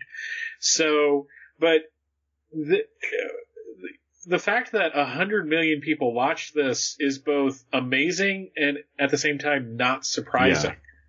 Because what else were you yeah, gonna that's watch? true, and it, and it garnered a lot of pre buzz, and you know we are in an age now of more niche television, where you know where Yeah. people are like everybody watches Game of Thrones. I'm like, no, there's like, um, there's like a lot of people who did watch that show, and and it's it's kind of funny to see the insular the the insular nature of TV fandom, especially because there are people who think it's un like can't fathom why a show like um Law and Order SVU is at its 20 something season or CSI is still on there's variations of CSI and NCIS are still on the air not realizing that they're still pulling down those numbers in in ways like you know because because we're we have gotten so used to our prestige in this television and like you know the the television event movie you're right it really isn't as isn't as prevalent um, I will make a quick recommendation um, the the book Are You in the House Alone, which is a TV movie compendium that was put out by um, edited by Amanda Reyes, who is one of the hosts of the Made for TV Mayhem podcast. Um, I got it for Christmas. It is a great book. Um, and, and I follow her on Twitter and, and her, her, that podcast is really good. They, they do some really great, I've listened to their episodes about after school specials lately and I'm like, this, it's just so much fun to listen to them talk TV movies and stuff. but the fact that you had people like Jason Mhm. Robards and John Lithgow and JoBeth Williams, you know, in, in major parts in this Mhm. films, and then you had John Cullum, who's mainly a theater actor. Yeah. I mean, we know him mainly Northern because of Exposure, Exposure. But he was, I mean, he was in the movie 1776 Mm-hmm. as uh, one of the Carolina senators. He sings uh, molasses to rum to slaves, and like so, and and and he does a, an introduction to this that I that that I found on YouTube, where he has his natural speaking voice, which is this very like educated Southern. It's it's like it's really weird to describe because he because in every role I've ever seen him, he's never used that. Oh, voice. interesting. Um, it, it's like when he's on Law and Order, he's got kind of a Southern accent thing going.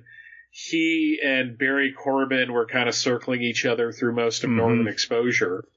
Uh, so, but, but he just, he gives it as all, but it just like, this had a big budget feel to it. it the guy that directed Star Trek II directed yeah, this thing. I mean, yeah. And they chose Cullum to do it because Cullum, being the farmer in the story, but he he does have the appearance of somebody who is very um, down to earth, friendly, like a relatable type Yeah. of character. So To have him do that, uh, the the parent parental discretion advised intro to the movie made a lot of sense. But yeah, and I found the the production notes interesting, and the fact that Meyer, the network, kept trying to mess with this movie, and Yeah. really to the point where Meyer quit, and they had to beg him to come back because they realized, oh, we fucked up. yeah, we, we no one else is going to do this. Uh, you know, the censors cutting things Yeah. out. Um, the uh, the fact that they they went to Lawrence, Kansas, and paid people fifty dollars a day to shave their heads and and and basically you know like break windows and stuff like that. The fact that uh, Steve Guttenberg keeps trying to go back to Joplin just makes me think of Brad Douglas uh, of the Spider-Man Mhm. crawl space because uh, that's where he's from. So it's just like, oh no, Brad died. yeah, that makes me kind of sadder. Yeah. Well, and and you know the the this could have been the, you know they took a lot of uh, a they took a huge risk with this um, because it it couldn't they they had a lot of trouble finding sponsors and things like that. Um, nowadays, sometimes with I've seen TV movies or shows or specials like this where it's sponsored by like one company and that company has paid an enormous amount of money um, to have maybe limited commercial interruption or something like that, and then Mhm. they have like only their product is being shown or something. Um, but for the most part, yeah, they got them, and then they they they had to handle this the way they did. They they this could have been in in this could have been very cheesy, and it could have been very just um, uh, you know, it, it- compared to other movies, it's actually a little more gentle than, than a couple other movies we'll talk about in a little in a little while. But um, but it is still very brutal in, in the way it handles it. And it's still very straightforward. Um, and uh, um, and I think it was in the in the viewpoint section of this when we'll, we can we can start to segue into that. I think it was Carl Sagan who was like who kind of his criticism of the movie was that like it, it was too mild and that it would actually be much worse. And the movie actually says Yeah. that. There's a thing at the end where it says this is this is a scenario. It's actually one of the better Yeah. ones. And there, you know, if you if you watch things about it, people are like Reagan watched it and he was deeply Mhm. affected. That did not stop him or his administration from using this and going, look, our current uh, way of dealing with this is the right way. If we keep doing that, this won't happen. So it it turned into one of those things where, because of course they did, they turned it to their own advantage. Yeah, although apparently Nicholas Meyer did get a letter from Reagan years later saying that it did help change his mind, especially as he got later into the decade. Um, Well, I'm I'm also going to point out that this movie aired two months or about a month and a half after September 26, 1983. An early warning system of the Soviet Union reported a launch of an intercontinental, uh, intercontinental ballistic missile, and this guy named Stanislav Petrov, who was just this officer of the Soviet air defenses, said, "No, this isn't." this isn't a nuclear and they were like they were like no no we've got to launch we've got to launch and he kept turn like saying no no and it turned out to be a glitch Mhm. But we came really close to all dying because of Yeah. it so i'm wondering how much that played into Mm. you know their their feelings about this film that it literally almost just happened Yeah, that's that's another that's a good thing to think about too because this would have been already in production and ready to go by the time that happened. yeah they were going to have it come out in may Yeah. but the cuts that the network wanted pushed it to Mhm. november Yeah, that's a, that's a good point. Because as you get when Gorbachev finally comes to power, because this is also like, um, this is also the early 1980s, and between 80 and 85, between the death of Brezhnev and the the, the rise of Gorbachev, you have this revolving door of Soviet premiers, like they can't seem to Mhm. stay in power because they keep dying, um, and that is that adds to instability within the Soviet Union. You know, that's where their economy their economy starts to go under. Um, you know, and then uh, it it'll be in '86 when Chernobyl happens, and that really does start to truly show how bad things were in that country because you know they were very good at putting up a smoke screen. And, and when Reagan went and visited Russia Mhm. finally, you know, somebody asked him, "Do you still believe these people are evil?" And he said, "No." Like, like everybody who loves Reagan wants to just focus on him being a badass and saying the evil empire. They rarely talk about how things changed as the decade wore on Yeah. And how it became, like you said, clear that the the Soviet Union was it was, all spit and baling wire with this nice little sheen, but you know, God, Chernobyl was one of those things where like they didn't even tell those people what was going Yeah. on. Yeah. And uh, somebody just recommended a book to me about that, and I'm going to have to read it because um, it, it is, and I still have to watch the HBO show. But that, again, that's another thing that, you know, as you get later in the decade and we get more cooperation out of it, and, and the cooperation that comes through Perestroika and Glasnost is really out of necessity of survival, you know? Yeah, it's just like we, we, we, we can't do things the old Yeah. way. Yeah. And even then, Gorbachev had people who wanted him taken out because of what he was doing with that, even though he was doing his best to ensure the country's survival. He he was not interested in dissolving the Soviet Union. He he, he wanted No. the Soviet Union to survive. He just realized he couldn't do it under the system that they had. They needed to make those changes because or else they weren't going to survive. So, and then there were there were various hardliner plots to to kill him, etc. Um, in fact, it's like one of the major plot points of the final season of The Americans, which Mhm. is an outstanding show. If anybody if anybody listening has never seen it, I highly recommend it. Um, uh, but yeah, so after this we had because I think we've covered this pretty well, but we have a and this is really fascinating because a the attention span required to sit through what essentially is about another hour to an hour and a half of um of of talking, Talking heads, heads. right? I mean, like you know, we don't have the attention span for that in our culture now, but it was a, it was about an hour and a hour and a half of Viewpoint. Viewpoint was an occasional panel show on ABC by ABC News that would cover certain issues and things like that. Ted Koppel was the narrator at that point, and, and sorry, the anchor, the moderator, moderator, Moderator. moderator. He was the anchor of Nightline at that point. Anchor Yeah, rater. anchor rater, We'll yeah. call him that. He was the anchor of Nightline. Nightline had been on for about four years at that point. And uh, the panel was um, Carl Sagan, uh, host of uh, the Cosmos uh, series and, and an astrophysicist. Elie Wiesel, uh, the author of Night's, uh, Night, Holocaust Survivor, Human Rights Advocate. Uh, Brent Scowcroft, who was the air was an Air Force general, and he was the former National Security Advisor under Ford, and then would later be the National Security Advi- Advisor under George H. W. Bush. William F. Buckley Jr., famous conservative pundit, and then uh, Robert McNamara, former Secretary of Defense under Kennedy and Johnson, and Henry Kissinger, former Senator Secretary of Henry State. Kissinger was, was part of the panel too. He, uh, Henry, as Henry Kissinger. That's a really good Henry Kissinger impression. Thank you. I And I appreciate was- that. I just pulled that up. And, and I'm being flip where I was telling you before. and Henry Kissinger, you know, former Secretary of uh, State under Nixon, former National Security Advisor as well. Um, and I was being being kind of flippant before that, but I was watching this and, and going into this, I knew that Buckley was on there. I knew that Sagan had been on there, but I didn't know that it was like a large panel. And I literally was sitting in my classroom watching this on my planning period, and I had this reaction when I saw Kissinger and then McNamara. I was like, "Oh, this asshole!" I was just like.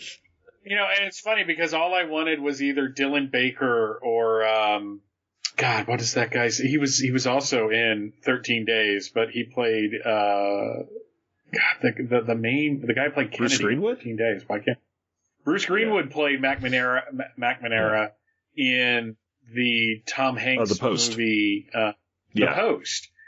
And uh, and the only thing, the, the main reason of that is our mutual friend Rob Kelly. I pointed that out to him. He goes, he's playing the, he's trying to play the entire cabinet. um, but Robert McNamara during this whole thing is basically trying to play the sane one. But you pointed it out before we started recording. This is Robert McNamara. You're like, Southeast Asia would like to have a word with you, sir. Yeah, it's just like it basically be like Sean Hannity, like no, not Sean Hannity. Um, well, Colin Powell actually. Uh, stuff. I would say like But Rumsfeld or Wolfowitz. yeah, it would be like Rumsfeld coming out and going, guys, you know, we we've got to have more transparency with the government and really pay attention to the intelligence. And it's just like, are you kidding Yeah. me? Yeah, and I, I will point out before they started the panel, um, Koppel interviewed who um, Dwight Schultz, who I think was the Secretary of State at the time, and there are two things that are talked about: nuclear reduction, which is what, exactly what it seems, and deterrence, which is a fancy political term for arms buildup to stop war, mutually assured destruction, essentially. You know, basically, if we have it and they have it, nothing's going to happen because we know what's going to happen at the end of that. Not realizing that our enemy literally burned their freaking country so that Germany couldn't Yeah. get it. Yeah, yeah, and and not only that, um, you know, again, they didn't even really mention glitches or anything like that, like you were talking about. The the other thing they did mention was that you know we have all these. If we have all the nukes, it's going to deter other countries from getting from getting like their one bomb. You know, like it's, it's Yeah. the smaller countries aren't going to want to do this because they know how the power we have, which is kind of bullshit too.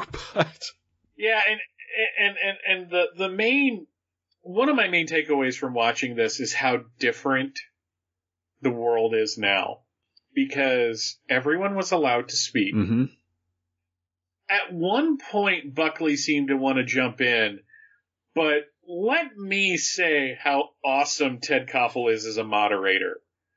This man was like a ninja. Like, he wasn't having any of it. He was keeping on time and he was shutting people down. And like, the first guy that, cause they took questions from the Mhm. audience and the guy stands up and he starts repeating what everybody says and Koppel goes, if we do this all night, you know, we're going to be here all night. So don't tell us what we heard. Just ask your question. Well, and I, I think with with Buckley because you messaged me. Oh God, he's, he's, so fucking insufferable, and he and, and it's it's it's the accent because he has that mid Atlantic New England. I keep picturing Jack Black responding to that guy in Hell, uh, High Fidelity, going oh, "Bye bye," Bye-bye. you know, and it, it is totally what he's doing there, and he's so insufferable. But I mean, to his credit, he's very good at what he does. But I think but he Oh, yeah. had a reputation by then, and I think Koppel knew that going in. He's like, no, no, no, no, no, you're not going to fuck with me here. You know, I'm I'm in charge here because Buckley could have easily taken control of the entire thing, and and Koppel Koppel was the perfect person to do that because he didn't need to be cordial. He needed to be blunt, and he is blunt where he needs to be. Um, the thing about uh, mess um, mixing up my panelists. The, the thing about um, Buckley is that Buckley hit upon something that I, I've completely forgotten about. a a couple different things. One, how jingoistic we were in the Mhm. 80s as as the United Yeah. States. I mean, people who are listening to this in other countries may may not understand it. Like the thing I love about England is that there are people in England that love England, but most of England seems to have like you know the the, the Andrew Leyland like piss off kind of attitude towards its government. But in the '80s, we were all like in school and uh, in the movies and the music and all that. Like if you were a little kid in the '80s, you could get really swept Mhm. up in the jingoism of it. But there was also this prevalent attitude that we had to maintain the United States place of power in the world and any any suggestion of arms reduction or any suggestion that we may not want to that we may want to do away with our nuclear weapons the buckleys of the world were like or of this country were like no no we can't do that we have to maintain Yeah. and it was that it was that arrogance of, of of of knowing you know feeling how i feel about the, my country now like the arrogance of this asshole Yeah. Well, and part of that was part of the what what's become come to be known as the Reagan Revolution. The the because when Reagan gets elected, we are at a low point Mm-hmm. because of the Iranian hostage crisis and because of the Soviets in Afghanistan and stuff like that. So by the time you hit 83, this is toward the end of his first term, um, the economy is finally starting to pick up a little bit because you know Reagan came in we were in a recession there was another recession while he was in there things start to pick Yeah. up as you get into 84 and then by the time you hit the mid 1980s we were in a boom of an economy which is a bubble economy but you know there's a whole story behind that but you're right it is it's like they, they pile on the the the, the, the jingoism to a lot of movies and you see this in movies too like and we grew up with a lot of it. And we grew up with you know with with a lot of that. And and um and and there was there was almost like a blowback against the Carter years.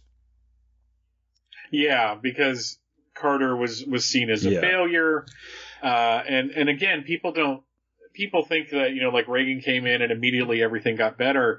He put out his economic theory, they enacted it, and it didn't do what it was supposed to Yeah. do. Eighty two and eighty three was really Yeah. bad for Yeah. Reagan as president, but then someone tried to shoot Mhm. him and that garnered that got like some goodwill, you know, under it. And I know there are people out there listening to this right now that are like, God, these two bleeding heart liberals are just bashing on Reagan.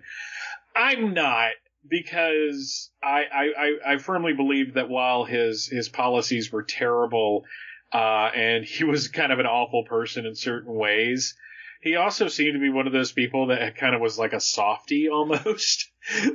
so, you know, it's just like I understand there's a human being under there. I also understand that I disagree with everything about there's there's um uh, you know th- there's a lot to look at and examine and, and take apart because uh, especially because of the fact that he was um president for the entire decade more or less you know he Yeah. he went he left office in the beginning of 89 his administration theoretically continued forward in 88 and 89 because he wasn't out, you know, he came in in Mhm. 81. He was out in Yeah, but 89. Bush, Bush was elected and but the, yeah, Yeah, that yeah. was my point is that Bush takes over and he was his vice president. So, so it- but but it's it, it isn't he he is somebody that you you need to look at from from many angles because there's foreign policy Reagan, there's economic policy Reagan, there's social policy Reagan, and there's um there's common threads running through it, and then there's different ways to you know there's different there's there's different levels of appreciation and then outright uh, disdain that I have in some in some regard. Um, and the, the social policy tends to be more the disdain, you know, and things like that. But but we are f- focusing more on the foreign policy here, which Yeah. Was successful. And, and and the credit where the credit is due, you know, you had somebody who um, was really deft at managing those relations, whereas um, Carter, to his credit, is a good diplomat. Carter as a president, at least the impression I get from reading and, and watching things about him, was essentially in over his head. And and and for years conservative pundits tried to make paint him out as being something that he was not, you know, as if, because they just needed somebody to smack around um, because they didn't have a Democratic president for the better part of a decade, and then they had Clinton, so whose wife they could smack around for twenty years, but but Oh, uh, like they like they didn't. oh yeah, too, but like but it yeah, but it was just your your, your point yeah, is but solid. but with with Carter, Carter's legacy has been solidified through what he did after his his time in office, and, and he found his strength. Re- Reagan Reagan's time in office was his legacy, and and we look at this and we see we see a policy that did change over the course of eight years because it needed to, and that we can debate. And, and this is a good debate on the merits in this in this show of whether or not they were doing the right thing. You know, Buckley Buckley comes out of the gate with what has become a like Mad Libs style talking point for conservative punditry of the, well, this was subjective and political. Dude, it's a show about a nuclear holocaust. It can't exactly be objective. Yeah, it, Like- it's one of those. It's, it's one of those ar- lines of argument that he's attacking it not for what it is, but for how he can make Yeah, it. appear. yeah, and and he he does it, and I just I saw that, and I was like, you almost pulled it off, but I'm watching this with the hindsight of almost 40 years, and 20 of those years spent. I don't even watch cable news, but it's unavoidable in the yelling and the spinning and the spinning and the yelling of the Yeah. this isn't not objective, you know, it's and you're just Well- like it's not objective because you don't agree with it. the modern day equivalent is certain conservative pundits citing one article saying that a certain percentage of the audience turned off Mhm. the I almost said the Falcon and the Snowman. Falcon and the Winter and Soldier. the Winter Soldier. Uh, when there was a scene with Sam being approached by some police officers. And they're like, yeah, 70% of the audience left. And it's just like, no. And it's just, you're, you're making, you know, uh, a mountain out of a molehill here for your own political gain. Buckley was doing, that was Buckley's role in Mhm. all this.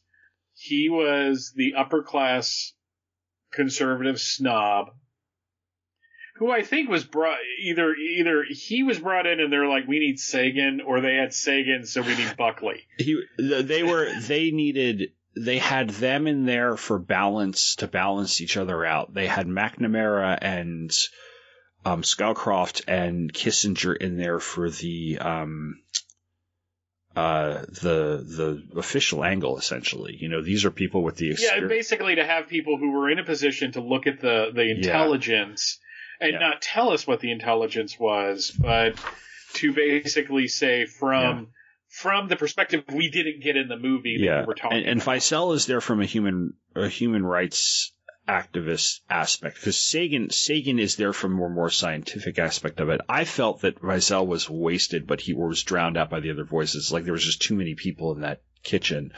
Um, although he did, But he had one of the best lines of the Mhm. whole thing where he's like the entire world is now Jewish. yes, and he And I thought that was Yes, and he expresses the fears we have, and that's really, really important. And and and I and and it, I think it hit with me mainly because just to peel back the curtain and plug my other show, Stella and I recently covered Night on required reading. So I've been, you know, I, prior to watching this, I had read his book and ta- spent about an hour and a half, two hours talking with her about the Holocaust and everything. And when he said that, I was just like, yes, and and um and and he was getting at the very real fears of people who are facing down their own destruction, which is something he Mhm. gets across in his books in a very in a very very good way. And I think that I think it like I said it was a very well put together panel and like you said Koppel knew exactly how to run that show. Yeah, it, it was just like you don't see that now because I do watch a lot of cable news because I'm trying to keep up with what's going on, and I can't. I, I you know a lot of people are gonna be like, oh, I can't believe that. Um, I, we watch Mm-hmm. CNN. Uh, and it's mainly because I can't stand MSNBC. I you see, I, I don't. I, God, I haven't watched MSNBC in years. You know, I don't. I haven't watched any of the, the big three. I'll. I, I tend to read more than I watch. Yeah. And I'm not watching No. Fox News. And I'm definitely watch- watching Newsmax or OAN. Uh, and we watch the Young Turks Mhm. as well, which is a more of a progressive uh, online news outlet.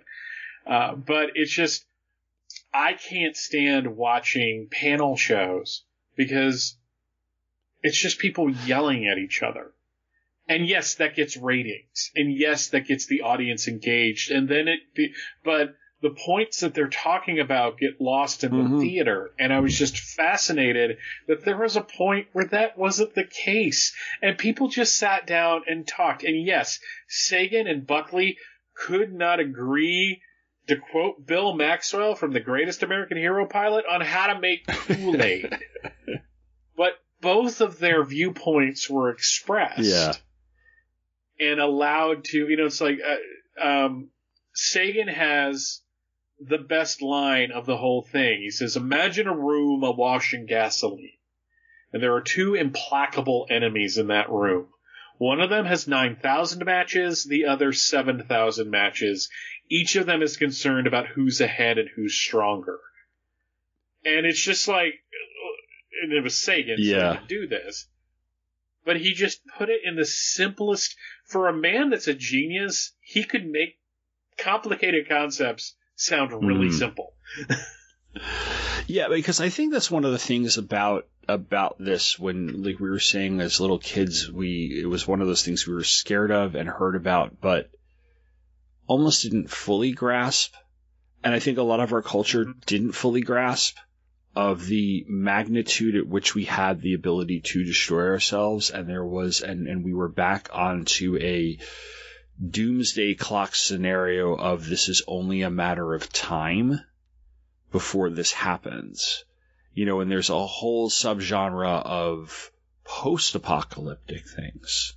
You know, Mad Max, of course, the Terminator movies, um, you know, Yeah. stuff like that. But then there is this this particular subgenre came came through in a big way right around this time because of the fact that people were legitimately frightened that this that it was going to happen and they hadn't been that way since probably the 60s when you had you know the, the early 1960s and things had kind of thawed out a little bit um, because of detente. You know, detente ended in the late 70s with the Russians invading Afghanistan, you know, um, but Yeah. detente was like you know the most of the 70s and you didn't have as much of a fear of these things.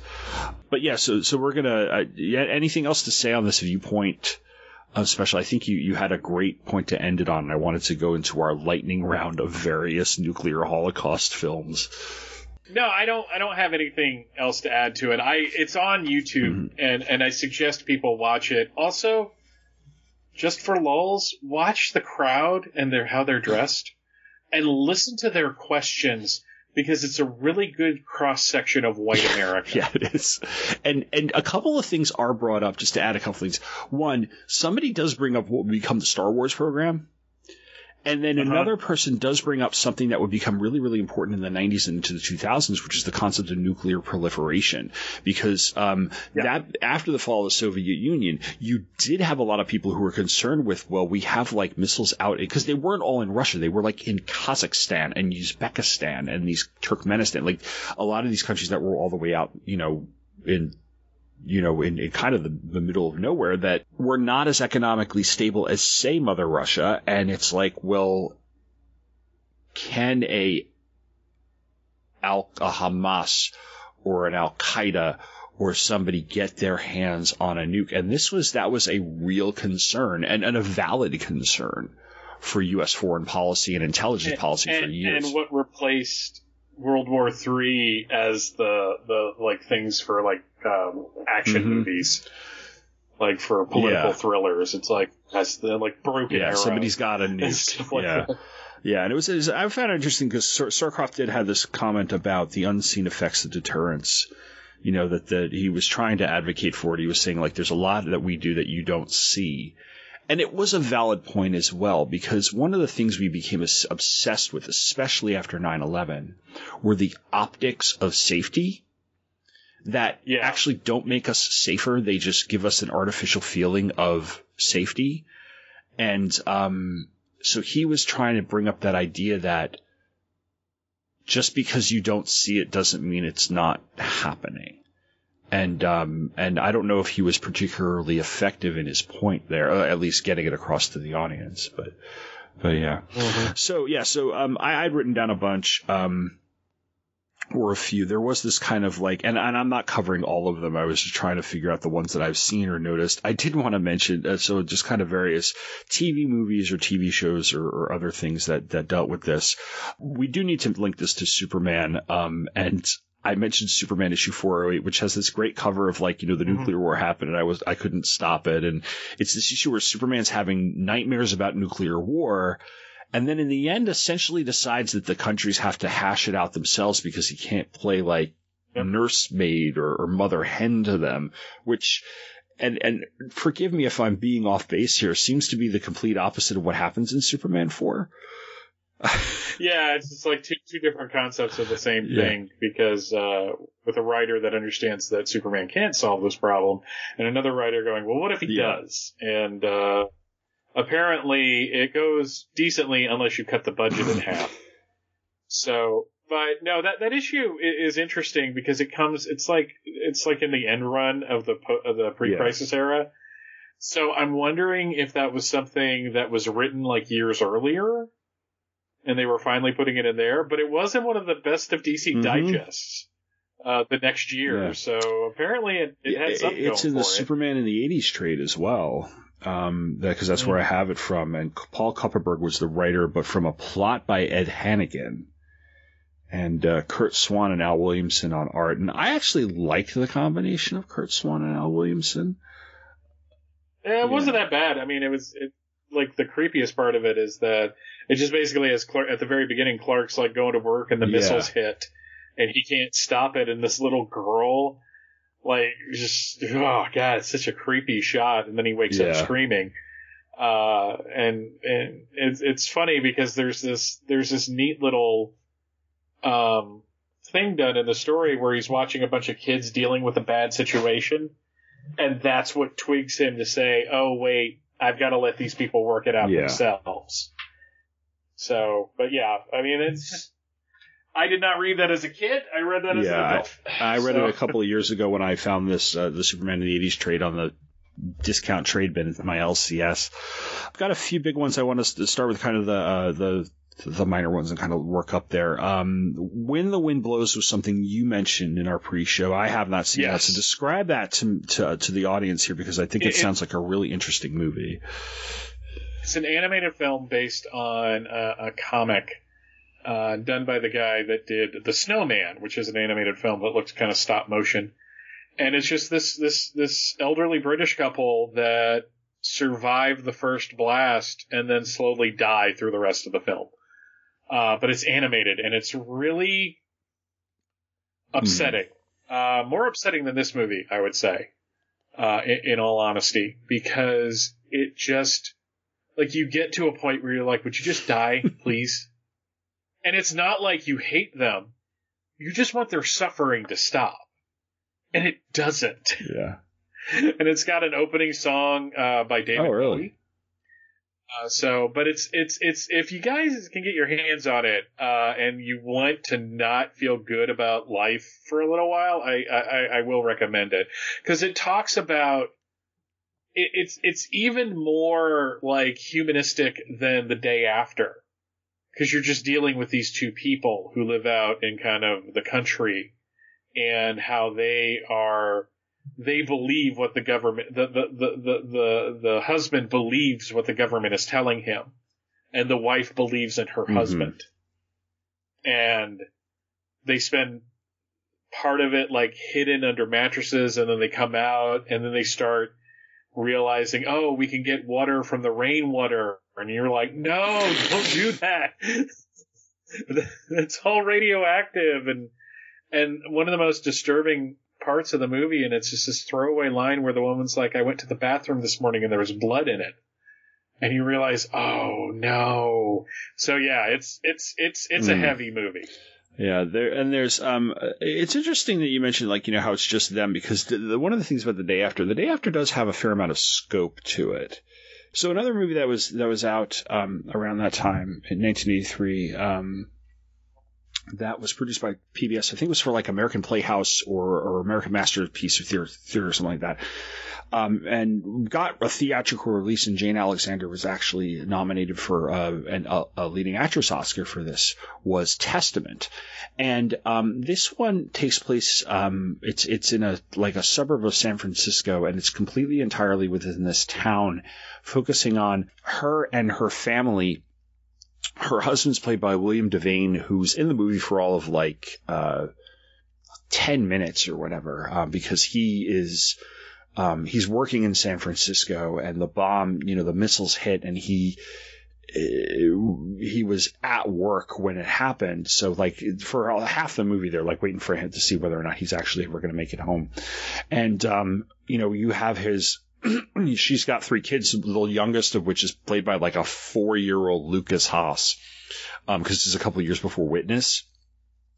And, um, it is this intimate movie that is really, really sad. Uh, because it is one of those movies where just everybody dies. Mako's in it. Um, and, um, and, and it is one of those things where like, there's no nuclear footage or anything. The blast is just basically they um, they show it from the perspective of the living room window, and it's like a really really bright flash. And you realize something is happening when Sesame Street gets preempted by like the emergency broadcast system or something. Again, it's just very, very realistic. Everybody's going about their days, and all of a sudden, like, boom, this happens. And um, at one point, like, they're eating breakfast, and Lukas Haas's character's like, the milk tastes funny and like they noticed sand and certain things. So like the, the, the little telltale signs of things are not going very well. And there's a really early roles for Kevin Costner and Rebecca De Mornay as this young like teenage couple who are uh, who eventually like leave the town to find other people. And they've got the old neighbor who's got the ham radio operator going back to our pump up the volume. conversation and he's trying to get people and it's it becomes more and more desperate and like one by one the kids die.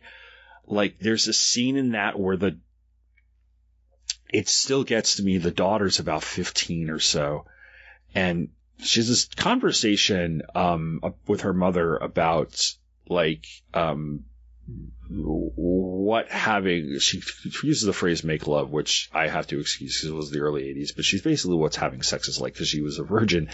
And you're getting the sense that she's talking to her mother that she knows she's dying. And then they, they switch to a thing where her mother seems to be like doing something with sheets like ripping them up and then they pan over and her daughter's body is on the bed wrapped up in a in a shroud. And you're like holy shit. Like it's just it's a movie that that movie i watched a while ago and it still sticks with me as far as like how sad it is um and and just kind of watch things just kind of deteriorate in a very slow quiet way um among among this this woman or family like where she by the end she's ready to just do them do herself in um you know. So but it's that that is available on amazon. Have you ever seen that one? Yes, actually, I have. Um, I watched it. It was on HBO at one point. and I remember. I don't remember much of it because I was again I was surprised that uh, it must have been like a day in the summer and I was home, so there wasn't anybody to stop me. Uh, but uh, yeah, I remember I remember the uh, the, the the the breakfast cereal thing uh, of them talking about that. And you're right, it's it's it, it's it's a slow Yeah. burn of a film. No pun intended there. Um, directed by a woman, by the way, and I remember the name of the director, but she, uh, but, and, and you can kind of, I hate to, you know, this sounds like totally sexist to say this. You can tell. Um, Yes, and I think, can. and I watched a, uh, uh, it, like I said, you might be able to find it on, on a streaming service here and there. It pops up every once in a while. And, um, on YouTube, there was a, uh, somebody had uploaded the special feature that was part of the like DVD release that it got, um, and they had like kind of a little cast reunion or like one of those little uh, interview things, you know, where they interview the cast years later and they're in their 30s and stuff. And I think it was Jane Alexander says it was a movie about like doing laundry or something. Cause he, and I was thinking, yeah, she's always doing laundry in the movie and stuff like that. But again, we go back to what we were talking about in the day after about like the things you do to keep yourself occupied. Um, and, and, and that's one of those things where like, you're home, you're doing these things. At one point, like the kids have like their Christmas pageant because it's like we might as well put it on, but everybody in the room is like crying because like oh my god. Uh, Lynne Littman was the name of the director. All right, next one. I know you you said you hadn't seen this. Uh, it, does pop up on streaming services. The streaming service Kanopy had it or may still have it. Uh, Threads. This was a BBC production from about the, around the same time. I think it dropped in 1984. They've only shown it a couple of times. Very similar scenario to the day after. Here's a bunch of people in um, in a working class town in like Thatcher's England near a defense NATO site or whatever, and it gets hit. And um, the the thing that I found um, interesting is that you have you do have some government stuff going on in that you have like uh, several characters who are the town officials who are in a bunker and they're supposed to be planning out everything, but they have no way of reaching anybody on the outside, and there's a lot of bickering back and forth between them. The main character is essentially this one girl who gets knocked up at the beginning of the movie by her boyfriend and then she's pregnant throughout the whole nuclear holocaust and she has the baby and the the baby goes on to grow up and stuff but her she's mentally stunted and basically goes forward for the better part of like I think it ends like 15 to 20 years after the nuclear war and they intersperse like almost documentary style little sort of educational film bits in about it. Like you know where they will have something um, flash across the screen about statistics or something or there might be a narration about it. And it is like it's just it leaves you feeling raw at the end because there's like if you thought there was no hope at the end of the day after this is just like put your head between your legs and kiss your ass goodbye. Lack of hope. It is Yeah. just it is it is gutting. And um and it's and, and I always remember that last like th- half, quarter of it. And they keep going forward and they keep going forward and they're like you know humanity's trying to hold on, but at one point they can farm like simple crops, but they all have to wear like like those those Mad Max sort of goggles and protective things because the ozone layer's been completely like gone and the sun's ultraviolet rays are terrible. And um yeah so it's it's a it's a really harrowing movie but it's very very good. Another movie out around the same time countdown to looking glass. Um i think we both watched this. Yeah. this is interesting. This is a canadian film. It is scott glenn is probably the most no, um uh, noticeable or recognizable person in it. He plays a, a on the scene reporter, and this is done mostly through here's a bunch of the news clips that are happening as we are getting closer and closer and closer to nuclear war. I think it ends with the emergency broadcast system taking over. And the guy who played the lead anchor, I believe, was a Canadian news anchor that they deliberately hired to play this guy because it would give it some credibility. Um, oh, and the other recognizable guy is fucking Newt Gingrich, but who was in it really briefly. Yeah, I was just like, you know, you. I'm sure this was a big deal in the 80s. You l- lost a lot of things Yeah. by 1998 on that. This was interesting though. I, it, it's it's badly acted in a few parts. It's a little clunky in a few parts, but overall, It's shot yeah, on it's shot video. on video, so you can kind of see the budget, the, the the the purse strings a little bit. But um, yeah, this whole conflict in like the Gulf of Oman or the or Yemen or something that where the the there's a lot of different firing at each other, and then by the end they're starting to launch like you know short range and mid range missiles at one another, and it's getting worse and worse and worse as things go on. And uh, yeah, what did you think of it? Uh, I watched this a bunch of times when I was a kid because it was on HBO Mm. a lot, and I was just con- I was fascinated by this concept of looking glass, which is the plane the president gets Yeah. on, basically. Uh, and when you watch it as an adult, there's like a lot of like people having affairs and like it's just like really dramatic because because it's it's presented like a newscast, and then they have these little interstitials. And at one point, Michael Murphy's character slips his reporter girlfriend like information like, look, today, yesterday, there were a bunch of tanks on the border of Iran and Russia. They're not there now. That's significant. so, and, and it ends with a reporter basically talking to the camera as a Looking Glass is taking off Yeah. behind her. And it's like, oh wow, it was just it was just a really effective movie in that way. Because again, they're talking, they're doing different scenarios, and it always seemed like most of the scenarios that these movies put forward was something happened in the Eastern Mhm. Bloc. Uh, James Lileks, who is a columnist out of Minnesota and had a, a I think he still does episodes every once in a while of a show yeah. called The Diner, where he talks about like like everything like we were just convinced that you know something's going to happen and they're going to overrun the barracks and that that's going to end up being nuclear war basically in Germany uh, you know Mhm. in East Germany so it's like one of those things where this one was started Yeah. in the Gulf Yeah. Um, uh, you know, which in the Middle East, tensions in the Middle East had been happening for years by then, but ever but um, and that was pretty prescient too because the toward the middle of the toward the end of the 91 or toward the end of 1990 like you know the the Persian Gulf really does become the focal point of US foreign policy so Mhm. yeah um yeah I was just thinking about I was like thinking of like movies like Red Dawn and stuff like that it is like when you hear about this like you know yeah tensions in what is like West and East Germany they like to they like to use Yeah. a lot um another one I know I know we've both seen this and and um and and uh it, it's a it is a kind of a cult movie at this point Miracle Mile with Anthony Edwards Yeah. The movie that is directly responsible for me when they were a thing being nervous as hell whenever a payphone would ring. Because the movie is about um, Anthony Edwards has like this fantastic date with Mare Mhm. Winningham. Uh, and then he like picks up a ringing payphone and it's the guy in a silo going, we just launched.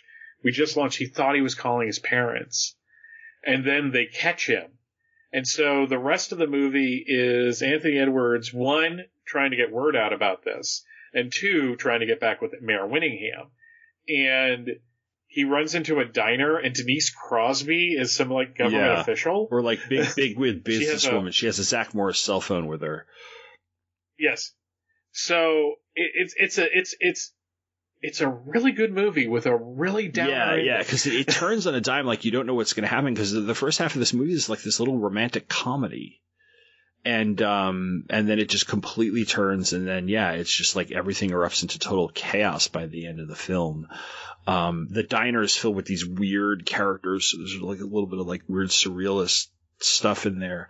Um from what i understand it was a movie that was written it, it came out in 89 but it was written back in like 78 79 and it s- sat in development hell for years to the point where the director i think then ended up like partially self-financing it so he could finally get it made. Um, and that's why it, it, 'cause he really did not change anything about the script from when it was written in the late 70s, early 80s. Um, you know, so it was one of the last of that sort of kind of movie. Um, it didn't do very well at the box office, but I know it, it got its fair share of video and, and cable play. There's a great part at the end where they're looking for a helicopter pilot, and they get like this gym guy. Mhm. He's like, I have to wait for somebody, and this dude's boyfriend comes out, and it's just like, well, that's oddly Yeah. progressive. yeah, but then there's there's a couple of really good scenes where like you know basically traffic in LA is stopped and everybody's like fighting with each other and, and it's just uh yeah things descended to chaos really well and and um and I think There's a guy on the roof just waiting for the missiles Yeah. to come in. yeah it is it is a sort of we're all gonna go crazy and and um you know and, and it ends with you know it, of course it's it's a, much like these it, it does not end well um and then the last one which you recommended to me and I finally watched and really which was the last of these movies there really ha- um was Yes. an HBO movie from about I think it was 1990 called Dawn's Early Light with Powers Boothe uh, Rebecca De Mornay um Rip Torn, I think. Uh, Martin Rip Torn is in it. and, and Martin McGavin. Landau, because Martin Landau plays the president. James yeah, Earl James Earl Jones. Jones, who who played. Um, they did a little bit of a callback for him because James Earl Jones, of course, is in um, is on the B fifty two in Doctor Strangelove. So, Yeah. So yeah, and he's he's one of the the the people like the the guy at the beginning of um yeah, the day after yeah. actually. yeah, and th- And this is this Go is ahead. purely a military and political version of the day after essentially like this is what are what are the people who are in charge of this doing when this is starting to escalate it's really really good and Rip Torn plays uh Colonel Mhm. Fargo, who is like this total hawk. Is is he Yes. the hawk? because Yeah, he's, because he's, the manipulating because Darren McGavin plays like the Secretary of the Interior and Yeah, because they lose Martin Landau Yeah. at one point. And so they need somebody acting Mhm. as president. And Rip Torn is basically trying to convince Darren uh, Darren McGavin's character to, you know, no, we need to launch. We need to launch everything right now or we're Yeah. going to die. And there's another naval official who's just completely Yeah. against this. Uh, and almost takes the football with him. It's a really subtle scene. But you also have Powers Boothe and Rebecca De Mornay who are having Mhm. an affair. But they're pilots of one of the bombers.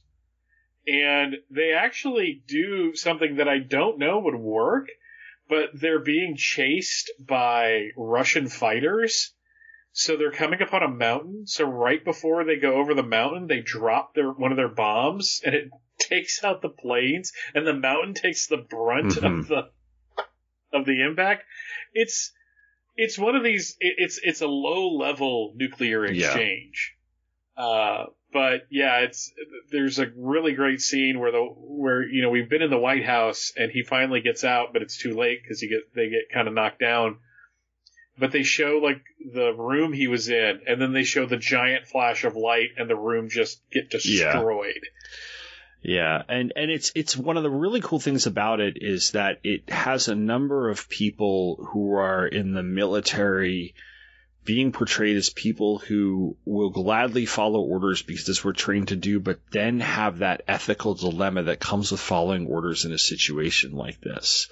Because there are like pilots of planes, without giving away what the last scene of the movie, there are pilots in planes who are like, are we should we really be doing this you know? And and and there's a really and and the president you know landau's trying to get through to somebody because he's still alive and there's you know so there's a there's a power struggle that goes on in the middle of the movie and it, it's pretty intriguing. Um i always love seeing powers boothe in just about anything. Um you know, I always always love him as the like the captain who's had enough of everybody's shit in uh, Rapid Fire.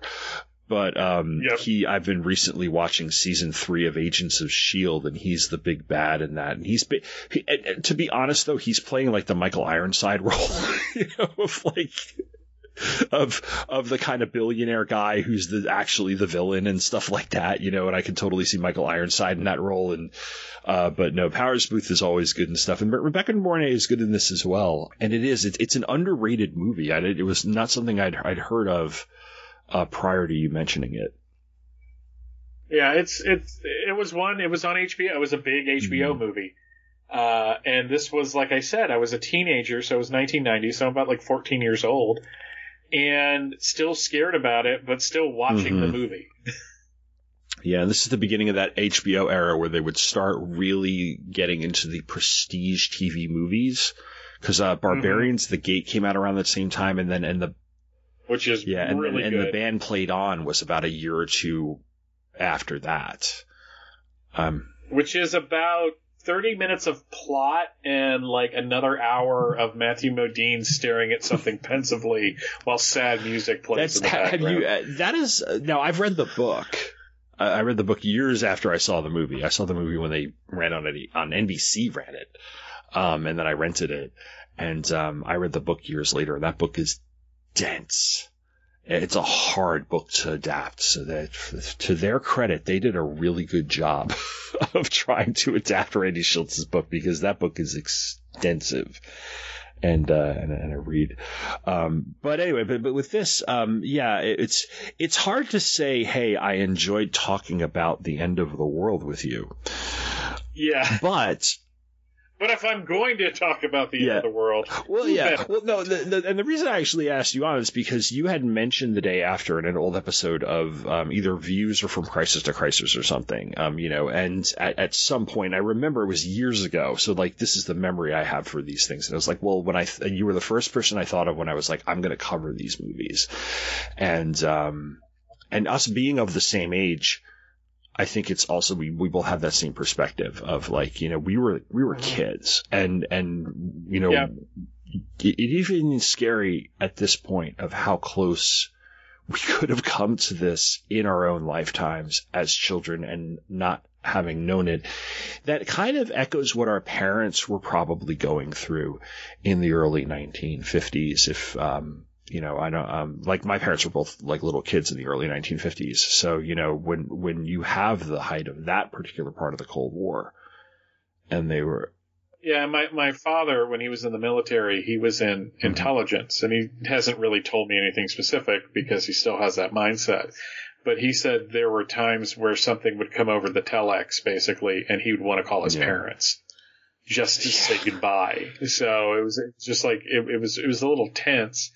Uh, the the thing though is that this is a perspective that people born ten years and later after us probably won't understand. I, a couple years ago, when the whole thing with, you know, we were afraid is North Korea going to launch a missile on us now, and you know, you know, blah blah blah. We're all scared about it. I was at work, and I work with mostly people that are like 15 to 20 years younger Mhm. than me, and there was this girl uh, who's not an idiot, but I remember going, well, guys, if there's a nuclear war, we're done. And she's like, nope, nope, my uncle's going to get us and we're, we're going to go, uh, you know, deep into the woods and it's going to be okay. And I'm like, do you understand what a nuclear war actually is?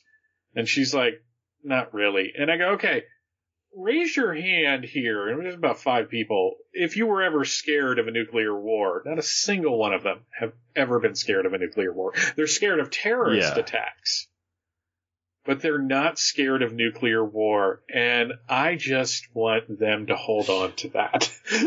Yeah, because it's it's uh oh yeah, because I'm just trying to think of disaster movies where like Deep Impact Elijah Wood literally outruns a tsunami at the end of that movie, and like you know that that's kind of and like a bunch of people die that didn't Yeah. have to.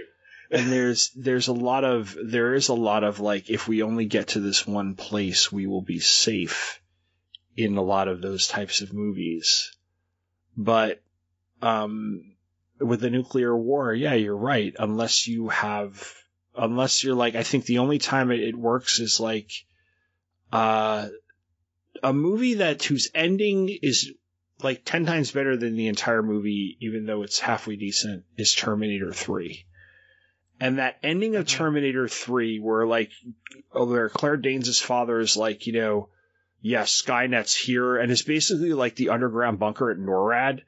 And um, he just sent them there because he knew that that was the one place they would be safe because this was going to happen. And Judgment Day happens, and you're watching this go off, and they're watching this go off, and then you know that's kind of like he takes the the mic at the end, and you're just like, you, you are right. You're like, you know, how did anybody survive that? And like, you know, uh, you know, how, how did they get to 2029? And like, you know, in, in, in the original movie, and there's like a, a handful of people who are fighting for their lives and stuff. And you see, you see them pull away and it's just like this pock mark of explosions all over the planet. And, and that's what, that's what I believe we were led to believe is what happens in the day after. Um, because like I said, they, they always were like, we're not going to tell you who fires first, but they both fired at each other. And so Mhm. there's a Soviet version of this somewhere, you know, there's, there's the, so there's like, you know, Nikolai and, and, and, and Victor and, um, and Boris, and they are, they're all trying to survive somewhere in like, you know, the suburbs of Moscow or something, you know, like, and, and, and, and it's, it's the same, same story. And it's, uh, and it is honestly scary. and um, and and we we have to remind ourselves of that. At least as, as us, you know, stepping out of the box here, us as a generation that was the last generation to really have that fear, probably needs a reminder of it every once in a while. Not in a we're all going to die sort of way, but as a you know preparation sort of way, in a you know in a perspective sort of way. And and you can find this on DVD Yes. and Blu-ray. Uh, there there's cuts of it Mhm. on YouTube. The work print was taken down uh, due to a copyright uh, claim by Disney because Disney owns Oh, that's ABC. right. That's right. Uh, so uh, I was like, why did Disney? Disney do- oh ABC. yeah, they own ABC. Suddenly I'm like Peter Griffin. Oh. Um, but uh, you know, as as a movie, Mhm. watch it uh, because it's it, it the performances are just Yeah. amazing. The, the and the script is really I mean it is a really well produced movie um outside of its gimmick if we can call it a gimmick you know and, and outside of its notoriety for what it was um you know it is it is a good two hours of television that that is is worth watching so before I let you go um why don't you tell everybody where they can find you Uh, views, uh, not views from the long box, fortressofbaileytude.com. Uh, there you can find all of my shows, uh, from Crisis to Crisis, the Superman and Lois tapes, uh, which is about the new show, Superman and Lois. It's the title. Uh, views from the long box, the Overlook Dark Knight, uh, old episodes of shows like, uh, Bailey's Batman podcast, and it all comes back to Superman, and there's hundreds of episodes to choose from. So, uh, dive in, have some fun. Uh, and thank you so much for Yeah, no having problem. me on. Tom. Really, this was I really enjoyed this, and and I'd like to thank Mike for coming on. Before I go, I want to highlight the song I featured at the beginning of this show, and what I'll go out with, which is "99 Luftballons" by Nena, a song that is essentially about a nuclear war that is accidentally started when a person on watch mistakes somebody releasing balloons into the air as an attack. Uh, the song, of course, I played the song that was in German, which I personally th- prefer to the English version, which is uh, called "99 Red Balloons." Uh, but it was a it was a hit in the United States as a new wave hit for uh, for the group in 1984. And I'll be back at the end of August flying solo with a crop of movies that were all about another what if scenario in the 1980s, just like we had the day after, and that is a Russian invasion. That's right, people. It's time for Red Dawn. It's time for America. It's time also to end the Cold War as well, because I will also be talking about Rocky Four. Not so much innovation, but a very significant movie. Until then, you can check me out on Facebook at Pop Culture Affidavit. Don't forget to follow me on Twitter. Send me feedback. And as always, thanks for listening and take care.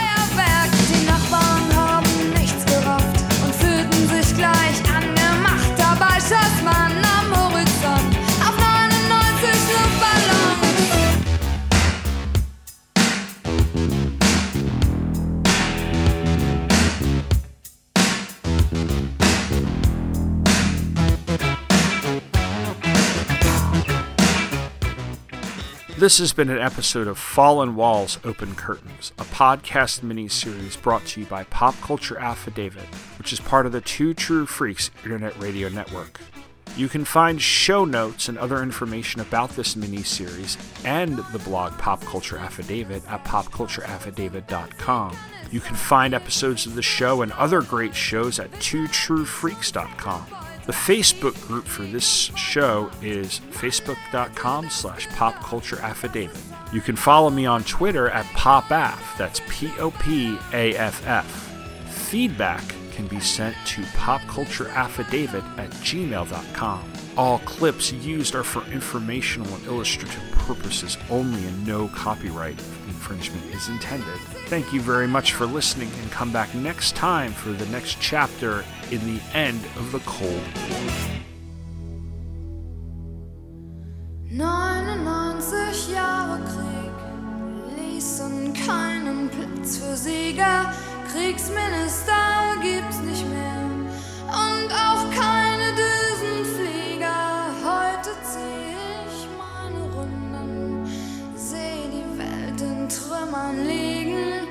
haben Luftballon gefunden.